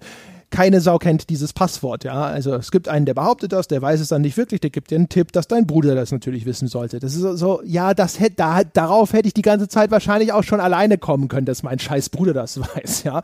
Dann lockst du den Bruder mit der Drohung, dass du allen erzählst, dass er gar kein echter Alp ist, an irgendeinen entlegenen Ort. Äh, klopfst den Bruder zusammen. Der sagt dir dann irgendein Kürzel, nämlich DCW irgendwas oder sowas, DCAW, keine Ahnung äh, und dann, das ist ein Hinweis auf dieses Passwort, ja. Und dann musst du in eine Fabrikanlage, die du vorher schon mal besucht hast, wo dieses komische Geheimprojekt gelaufen ist, zurück. Und dann stehst du unten im Keller dieser Fabrikanlage, wo du schon gewesen bist, wo du original schon mal gewesen bist und jetzt auf einmal erinnerst du dich an diesen Charles Dawkins-Typen und dann erzählt Jax auf einmal die ganze Hintergrundgeschichte von dem Typen. Es gibt keinen Grund, warum er das auf einmal alles aus dieser Umgebung ableiten können sollte. Ich stand, als ich das erste Mal da war, sogar vor dem Poster, wo dieser Dawkins Spasti drauf zu sehen ist. Und ich wollte es anklicken, weil es sah aus wie ein Missionsgegenstand. Mhm, ja? Mhm, mhm. Es war so ein Ding, wo ich gedacht habe, so, nein, das, no, es funktioniert gerade überhaupt nicht. Ja. Und übrigens zu allen Überfluss, als wäre das Ganze nicht sowieso schon verworren genug, dann gibt es auch noch Missionen, die du mit Kaya, einer Magierin, machen kannst, die mit dem Elex irgendwie in Kontakt tritt, die dir dann noch erzählt, dass das Elex ein Bewusstsein hat, aber das Elex ist weder gut noch schlecht und irgendwie ist es neutral und verfolgt aber irgendwie keine Absichten, aber andererseits wehrt es sich dagegen, wenn der Torald es hinterher in Mana umwandelt. Oh, das ist so unfassbar. ja. Ja. Und äh, anscheinend kommen jetzt dann demnächst in Elex 2 die Außerirdischen. Ja, die wissen. Also A Aliens, Aliens auch noch. Ja, wir wissen nicht, wer es ist, aber der Hybrid faselt halt davon, dass er die Ankunft der Wissenden vorbereitet. Damit hört das Spiel dann auch auf, dass du halt durch die Welt läufst und allen nochmal erzählst, dass da ein paar Jahren, so halt sagt dann der Hybrid, kommen halt diese Wissenden. Äh, die Alps werden von, wurden von dem Hybriden im, quasi in Dienste dieser Wissenden nur kontrolliert, um die Welt auf ihre Ankunft vorzubereiten. Deswegen sammeln sie das ganze Elex ein also das ist dann äh, sozusagen. Und nicht, nicht, nicht, nicht vergessen übrigens, dass dir der Hybride auch noch einen Gedankenkontrollchip eingepflanzt hat irgendwann, ja. der bei deiner Exekution ein bisschen kaputt gegangen ist und deswegen konnte er dich die ganze Zeit nur so ein bisschen manipulieren. Also alles, was du gemacht hast, war auch in gewissem Sinne zu einem gewissen Teil die Manipulation des Hybriden über den Gehirnkontrollchip. Ja, oh, das ist übrigens auch so ein Ding immer vor deinem Flashback kommt so, eine, so ein kurzer weißer Flash und der kommt aber auch manchmal ohne, dass ein Flashback, also so eine Cutscene ausgelöst wird. Und ich habe mir die ganze Zeit schon gedacht, das kommt ja nicht zufällig. Da gibt's irgendwann hinterher noch einen Reveal. Und dieser Reveal ist halt, dass dir Kallax erzählt, dass jedem, der Elexetor werden könnte, schon heimlich dieser Chip eingepflanzt wird, mit dem der Hybrid ihn kontrollieren kann. Und bei dir hat das noch nie so gut funktioniert und bei der Exekution ist der auch irgendwie halb kaputt gegangen. Aber so ein bisschen sagt der Hybrid, hat das dann trotzdem geklappt. Jetzt wäre wär es vielleicht interessant gewesen, nochmal zurückzugehen und genau zu schauen, wo kommen diese weißen Flashes ergibt das einen Sinn, dass da in diesem Moment jetzt eine Beeinflussung angeblich versucht wird oder stattfinden soll? Nichts in dieser Geschichte ergibt in irgendeiner Form einen Sinn. Meine Damen und Herren, wenn Sie jetzt gerade diesen Ausführungen gelauscht haben, um die Auflösung der Geschichte nachvollziehen zu können und jetzt da sitzen und irgendwie what denken, so ging es uns auch. Ja, und vor allem, also auch der Hybrid, wenn du den dann hinterher konfrontierst, der erzählt dir dann ja auch was vom Pferd, so damit, um den Eindruck zu erwecken, dass das dass alles, was du gemacht hast, sein Plan war. Und er erklärt das halt mit dieser Manipulation über diesen halbintakten Chip, weil er dann halt so sagt, so, ja, die Kleriker, äh, wenn die alle den Eisballast angegriffen hätten, das wäre ja scheiße gewesen. Und jetzt haben wir dich dazu gebracht, dass die nur diesen Konverter bei sich in Ignadon angreifen und danach hatten sie dann nicht mehr die Kraft, um uns anzugreifen und das war dann cool. Und du sagst so, ja, aber ich glaube, das war doch deren Idee und sonst irgendwas und das ist halt so, weißt du, so, ja, aber weißt du, hättest du das, hättest du, hättest du ihnen nicht geholfen, diesen Angriff durchzuführen, wären sie irgendwann so verzweifelt gewesen, dass sie den Großangriff hier auf den Eisballast gemacht hätten und das wäre scheiße gewesen. Wo ich mir denke, also die Kleriker, die hatten schon echt viele Zweifel, ob es Sinn macht, diesen einen blöden Konverter anzugreifen. Jetzt will mir der Hybrid aber erzählen, ja, oh, wenn die hinterher richtig verzweifelt gewesen wären und ihr ganzes Heer gegen den Eisballast in die, in, ins Feld geschickt hätten, das wäre echt blöd gekommen für uns also der ganze Kontext macht's unglaubwürdig, dass das tatsächlich der Fall gewesen sein soll. Und da wird halt, um, um, um diese, diesen coolen Plot-Reveal irgendwie äh, bedeutsam zu machen, werden da Sachen zusammen konstruiert, wo ich mir denke, nee, nee, das ergibt echt keinen Sinn. Sorry, aber wie, wie, wie lange du da auch noch nach einem Sinn gesucht hast. Also spätestens als dann irgendwie kam, du hast einen Bruder und äh, wir haben das dir die ganze Zeit nur verschwiegen, aber deine Figur müsste das eigentlich die ganze Zeit gewusst haben, aber. Ja, die wusste das ja. Die hat's, die hat's dir als Spieler nur halt auch die ganze Zeit verschwiegen. Das ist ja noch das Schlimme daran. Die ganze Zeit labert der Jax am Anfang auch so, ja, dem Kallax hier, ne, und sonst irgendwas. Und dann äh, irgendein Flashback nennt er ihn dann schon Bruder. Und ich denke noch so, hm, komisch, naja, das wird er so, weißt du, so Waffenbruder, Ordensbruder-mäßig gemeint haben. Nee, ist wirklich sein Bruder. Wo ich mir denke, die ganze Zeit vorher. Nee, es ist ja, also dann kommt der Bruder, dann kommt irgendwann der Vater, wo du denkst, ach so, den gibt's auch noch, aha, interessant, ja. ja. Von dem war bislang auch keine Rede der dann gar nicht dein Vater war. Und ich glaube, zumindest so wie ich es verstanden habe, ist dein Bruder auch nicht dein Bruder. Ja, ja, ja, ist halt irgendein Kind, genau. Das ist nur ein anderes Kind, was sie, was sie Genau. Also dein Vater ist nicht dein Vater, dein Bruder ist nicht dein Bruder, du selber bist per Gedankenmanipulation. Ich, ich finde das halt alles so, also spätestens an der Stelle habe ich aufgehört, dort irgendwie einen Sinn rein zu interpretieren. Spätestens an der Stelle war es halt ungefähr so auf dem Niveau von, keine Ahnung, Megalodon versus Giant Octopus. Ja, ich hab halt einfach, macht weiter. Ich meine, auf der Ebene ja, ist, es, let's see. ist es halt wirklich, ich muss gestehen, stimmt, das habe ich dir, glaube ich, auch mal irgendwann im Skype geschrieben. Also äh, auf so einer Sharknado-Ebene ist, äh, ist die Elex-Story für mich tatsächlich äh, sogar unterhaltsamer als die, die, die früheren Stories in Piranha Bytes Spiel, die nicht so verworren und dann auch vielleicht ein bisschen konsequenter waren, aber halt nicht so so auf so eine trashige Art unterhaltsam sind, dass du halt schon so da sitzt, den Kopf schüttelst und dir denkst, ach du Scheiße, gleich holen sie noch eine Tante irgendwo her. Ich habe wirklich an einem Punkt gedacht, wann kommen die Aliens? Und dann kamen halt die ganze Zeit keine Aliens. Da habe ich gedacht, okay, dann haben sie das weggelassen, wenigstens eigentlich. Ach, da sind die Aliens. ja. Und es gibt halt noch so andere Sachen in der Geschichte. Zum Beispiel, du hast ja erzählt, es gibt diese große Schlacht von Xarkor oder sowas, also dieser, wie, wie auch immer dieses, diese Eiswelt da heißt, wo dann so die ganzen Clans, die du im Laufe des Spiels hoffentlich mehr oder minder erfolgreich zusammen äh, eingeschworen hast auf diese große Endkonfrontation. Das hast du ja quasi übersprungen, indem du einfach mal schön in den Eispalast gelaufen bist. ja. Ich habe gedacht, ja, also das war jetzt auch überhaupt nicht nötig und so weiter. Ja. Da jetzt noch groß noch weiter nach 30 Stunden irgendwelche Alps umzubringen. Die Tür war ja off. Also das Schöne daran war halt, ich habe diese Schlacht geschlagen. Übrigens genauso wie bei Dragon Age Origins und allen anderen Spielen dieser Art, die vorher es schon versucht haben, gilt weiterhin, Open-World-Rollenspiele können keine Massenschlachten inszenieren und sollten es besser lassen äh, weil dann stehen sich auf einmal dann hinter so 25 Figuren auf beiden Seiten gegenüber und du denkst dir so, na, so, so hier Helmsklamm ist es nicht gerade unbedingt. Dann klopfst du dir also alle nieder.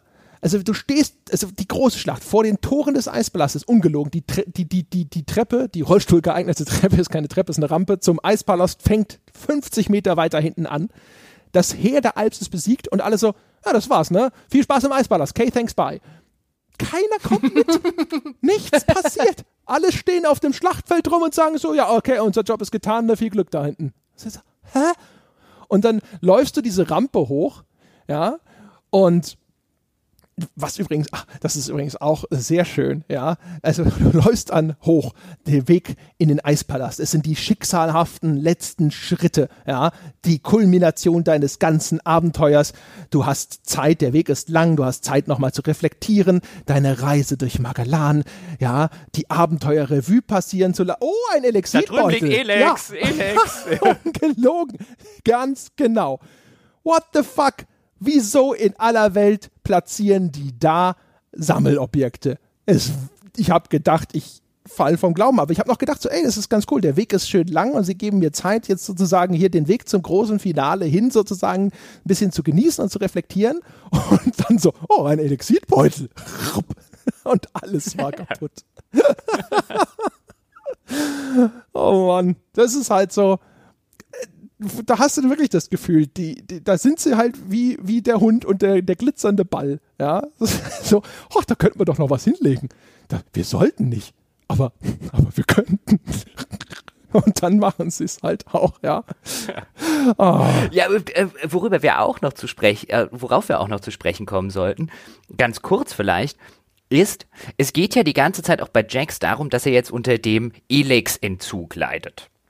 Und ähm, dass er ja deswegen so eine äh, Gefühle entwickelt und eine Menschlichkeit entwickelt und sich dann am Ende auch gegen die Alps stellt, weil er jetzt halt gesehen hat, wie das ist, wenn man sich nicht die ganze Zeit mit dem Elex die Gefühle sozusagen wegballert und nur noch auf einer rein rational empirischen Art und Weise handelt, wobei ich argumentieren würde, dass um Gottes Willen keine einzige dieser Alps, die angeblich so rational und empirisch an die Sache rangehen, nur irgendetwas mit Empirie oder Rationalismus am Hut hätten, aber das nur mal am Rande. Nur ist es ja so, dass eben dieser Elex-Entzug ganz, ganz eigentlich zentral wichtig für die Handlung ist und mein Jack sich aber den lieben langen Tag jeden Elex-Trank hinter die Binde gekippt hat, der nicht bei drei auf den Bäumen war, weil Elex-Tränke, die gibt's in drei unterschiedlichen Ausbaustufen, so wie jeden Trank in diesem Spiel. Der kleine Elex-Trank gibt dir Erfahrungspunkte, der mittlere Elex-Trank gibt dir Attributspunkte und der große Elex-Trank gibt dir Lernpunkte und wenn du die Rezepte findest, kannst du auch welche brauen. Mein Gott, hat sich mein Jax Elex hinter die Binde gekippt. Das war nicht mehr feierlich. ja, ich habe natürlich das Crafting links liegen lassen. Meine hat nicht, hat nicht eine, ein Gramm Elex zu sich genommen, aber das hatte ich ganz am Anfang auch schon mal gesagt. Dieses angebliche Gefühlschaos, das existiert ja, immer nur, wenn es, er darüber spricht es ist dann wirklich so schön. Du, du sprichst dann mit irgendeinem Alp-Separatisten und der sagt, ja, ja, ich merke ja, dass du schon lange kein Elex mehr konsumiert hast. Wie fühlt sich denn der Elex-Konsum an? Und ich so, äh, kurz bevor ich hier reingekommen bin, habe ich 25 von den Tränken geschluckt. genau, so direkt so noch die Flasche so angesetzt, so, ja, es ist die Hölle. Wirklich? Es ist so hart. Ja, es ist halt so viel Zeug. Also auch zum Beispiel, äh, wie die Art und Weise, wie dann manche Dialoge gesprochen sind, ist halt auch echt zum Schreien. Zum Beispiel, es gibt den Moment, Ray ist einer der Begleiter, ist ein Outlaw, dem hast du viel Gutes getan, hast seinen Bruder gerettet, der in einen Schakal verwandelt war. Ja, fragen Sie nicht. Und der stiehlt dann am Schluss deinen wiederhergestellten Gleiter und stürzt sich mit diesem Gleiter in einen Generator, um die, den Schutzwall vor dem Eispalast äh, dann zu deaktivieren. Und also erstens, ich habe dich hinterher völlig verblüfft gefragt, weil es gibt dann so eine erweiterte Abschlusssequenz, wo du nochmal so das Schicksal deiner ganzen Begegnungen rekapituliert siehst. Und da steht dann so, ja, und Ray überlebt aber irgendwie trotzdem, weil er sonst ja Hund ist oder sowas. Und ich so, der hat überlebt? Das war aus dieser Cutscene für mich überhaupt nicht klar. Und du hast dann hinterher gesagt, so, ja doch, der stand dann neben dem Gleiter, hast du nicht gesehen. So, nee, der Gleiter hat mich nicht mehr interessiert, der hatte seine Schuldigkeit getan. Und äh, auf jeden Fall, der, der, der opfert sich für die gute Sache. Und das passiert so in einer Cutscene. Und dann stehst du da mit Harley, dem Mechaniker, der deinen Gleiter zusammengeflickt hat. Und du siehst, also das passiert, also erstens, du siehst die Sequenz, wie Ray diesen Gleiter kapert und sich dann da sozusagen in diesen, dieses Ding stürzt. Und dann geht es direkt danach weiter, ja, mit Harley. Und der so, ah ja, also wirklich so äh, völlig von der Tonalität her komplett daneben. Als, als wäre das so ein, also mit, mit all der Emotionalität eines Buchhalters, der entdeckt, dass er ein Dokument mit Komma getrennten Werten bekommen hat, obwohl Semikoli drin sein sollten, ja. Und, und vor allem auch noch direkt im Anschluss. Also du hast das Gefühl, die Figuren tun so, als wäre das wirklich innerhalb von fünf Sekunden oder 20 Sekunden abgelaufen, solange wie diese Cutscene halt läuft, weil sie, die Figuren befinden sich am gleichen Ort, zur gleichen Tageszeit und setzen ihre Unterhaltung, die sie vorher begonnen haben, bündig fort, aber referenzieren, dass der Typ sich geopfert hat in der Zwischenzeit. ja, vor allen Dingen diese, die Inszenierung davon, denn Ray, das sollte man dazu sagen, im Laufe des Spiels kommt raus, dass Ray am Abschuss deines Gleiters zu Beginn mitbeteiligt gewesen ist und der entschuldigt sich dann dafür und äh, habe sich jetzt ja gebessert und geläutert und ist eigentlich ein ganz toller Gefährte in der Zwischenzeit geworden.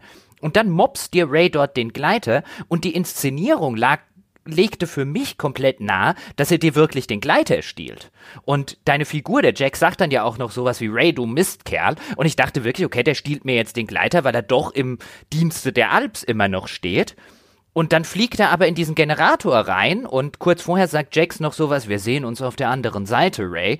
Und ich saß so da, hat er sich jetzt gerade geopfert? Hat er mit den Gleiter gemobst? Was zur Hölle ist da passiert? Bis dann wirklich, wenn er dann den Generator reinfliegt und dann diese Unterhaltung weitergeht, ah, der hat sich geopfert. Hm, die Szene wäre emotional wahrscheinlich viel besser gekommen, wenn ich nicht am Anfang gedacht hätte, der mobst mir den Gleiter. Ja, also bei mir, ich habe mir notiert, weil er sagt dieses, wir sehen uns auf der anderen Seite in dem Moment, in dem Ray mit dem Gleiter abhaut, was für mich halt symbolisiert hat, dass er sofort angenommen hat, dass Ray sich opfern wird. Und ich dachte mir so, wie kommst du drauf? Also bislang hat er sich ne, nicht als die, die, die Bastion des Vertrauens erwiesen. Ich hätte eigentlich erwartet, dass meine Figur erstmal denkt, dass er ihn klaut. Ja, ja ich habe gedacht, dass er ihn klaut. Ja, aber ja, das war halt sofort alles klar. Also das war halt super hastig und übers Knie gebrochen.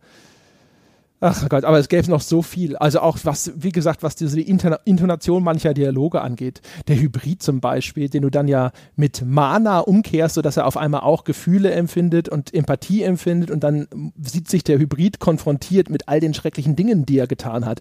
Und der sagt dann auch, also wirklich geschüttelt von Emotionen, ungefähr genauso, es ist unerträglich. das ist halt so, aha, ja, vielleicht warten wir noch mal eine halbe Stunde, ob das Mana noch ein bisschen anschlägt. nimm, nimm, nimm noch mal eine Line Mana. Hm? Ja, warten wir mal, bis es, ja, es muss erstmal in die Synapsen rein. Ja. Also da ist irgendwo, vielleicht ist da ein Dosierungsfehler unterlaufen. Ah. Ja, was ja noch dazu kommt, hinzukommt, ist, dass es dieses umgekehrte Mana eigentlich gar nicht geben dürfte, weil vorher hast du dieses Experiment mit einem der Berserker, die dieses umgekehrte Mana herstellen wollen.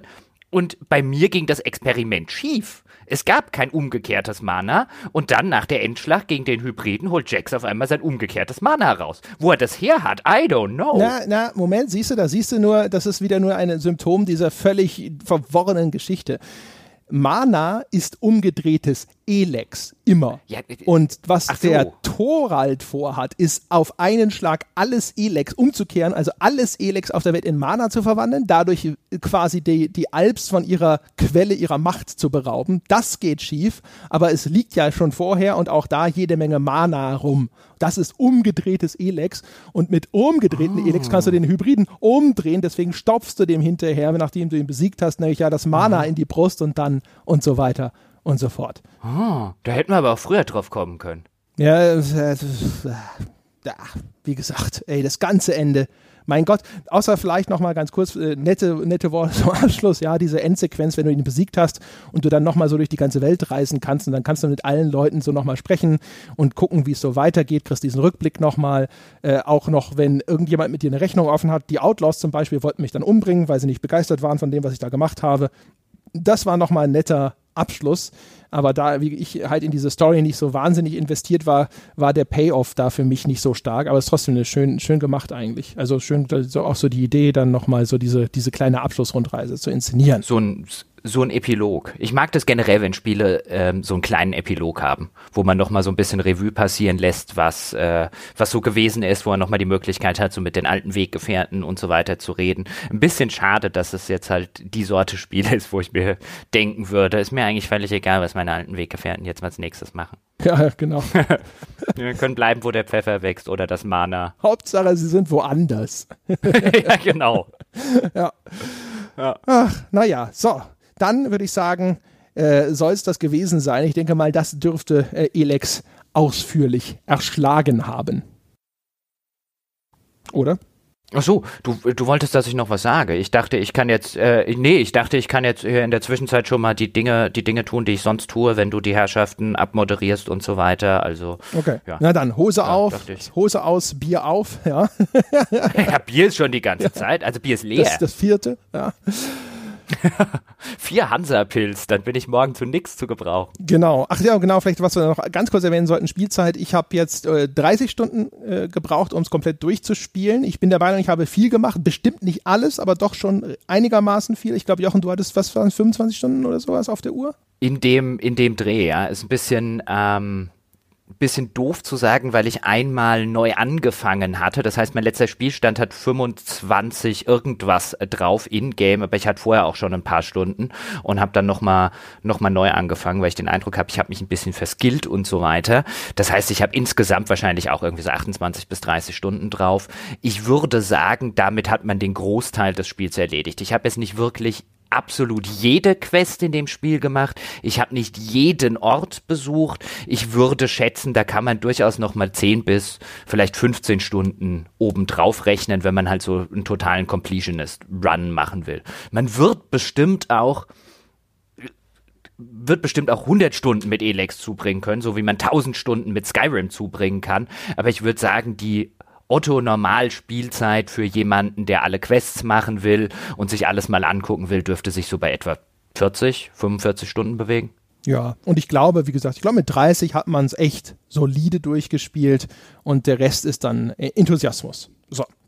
Meine Damen und Herren, das soll es gewesen sein. Das war unsere große Besprechung zum Thema Elex. Wo Sie große Besprechungen hinterlassen könnten, das wäre zum Beispiel iTunes. Dort könnten Sie uns die verdiente 5-Sterne-Wertung geben. Schreiben Sie ein kleines Review dazu. Sagen Sie uns was Nettes und auch Ihren Mitmenschen. Die können dann diesen Podcast auch für sich entdecken und das hilft uns natürlich noch mehr Menschen sozusagen in und unsere kleine Runde der Fanatiker einzuladen.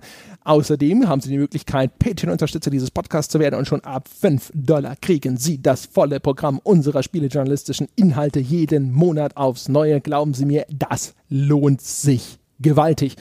Wie immer die Einladung, wenn Sie Nachfragen haben, wenn Sie mit uns diskutieren wollen, besuchen Sie das Weltbeste Spieleforum unter forum.gamespodcast.de und auf Facebook finden Sie uns unter facebook.com slash auf ein Bier. Das soll es gewesen sein für diese Woche. Wir hören uns nächste Woche wieder. Bis dahin.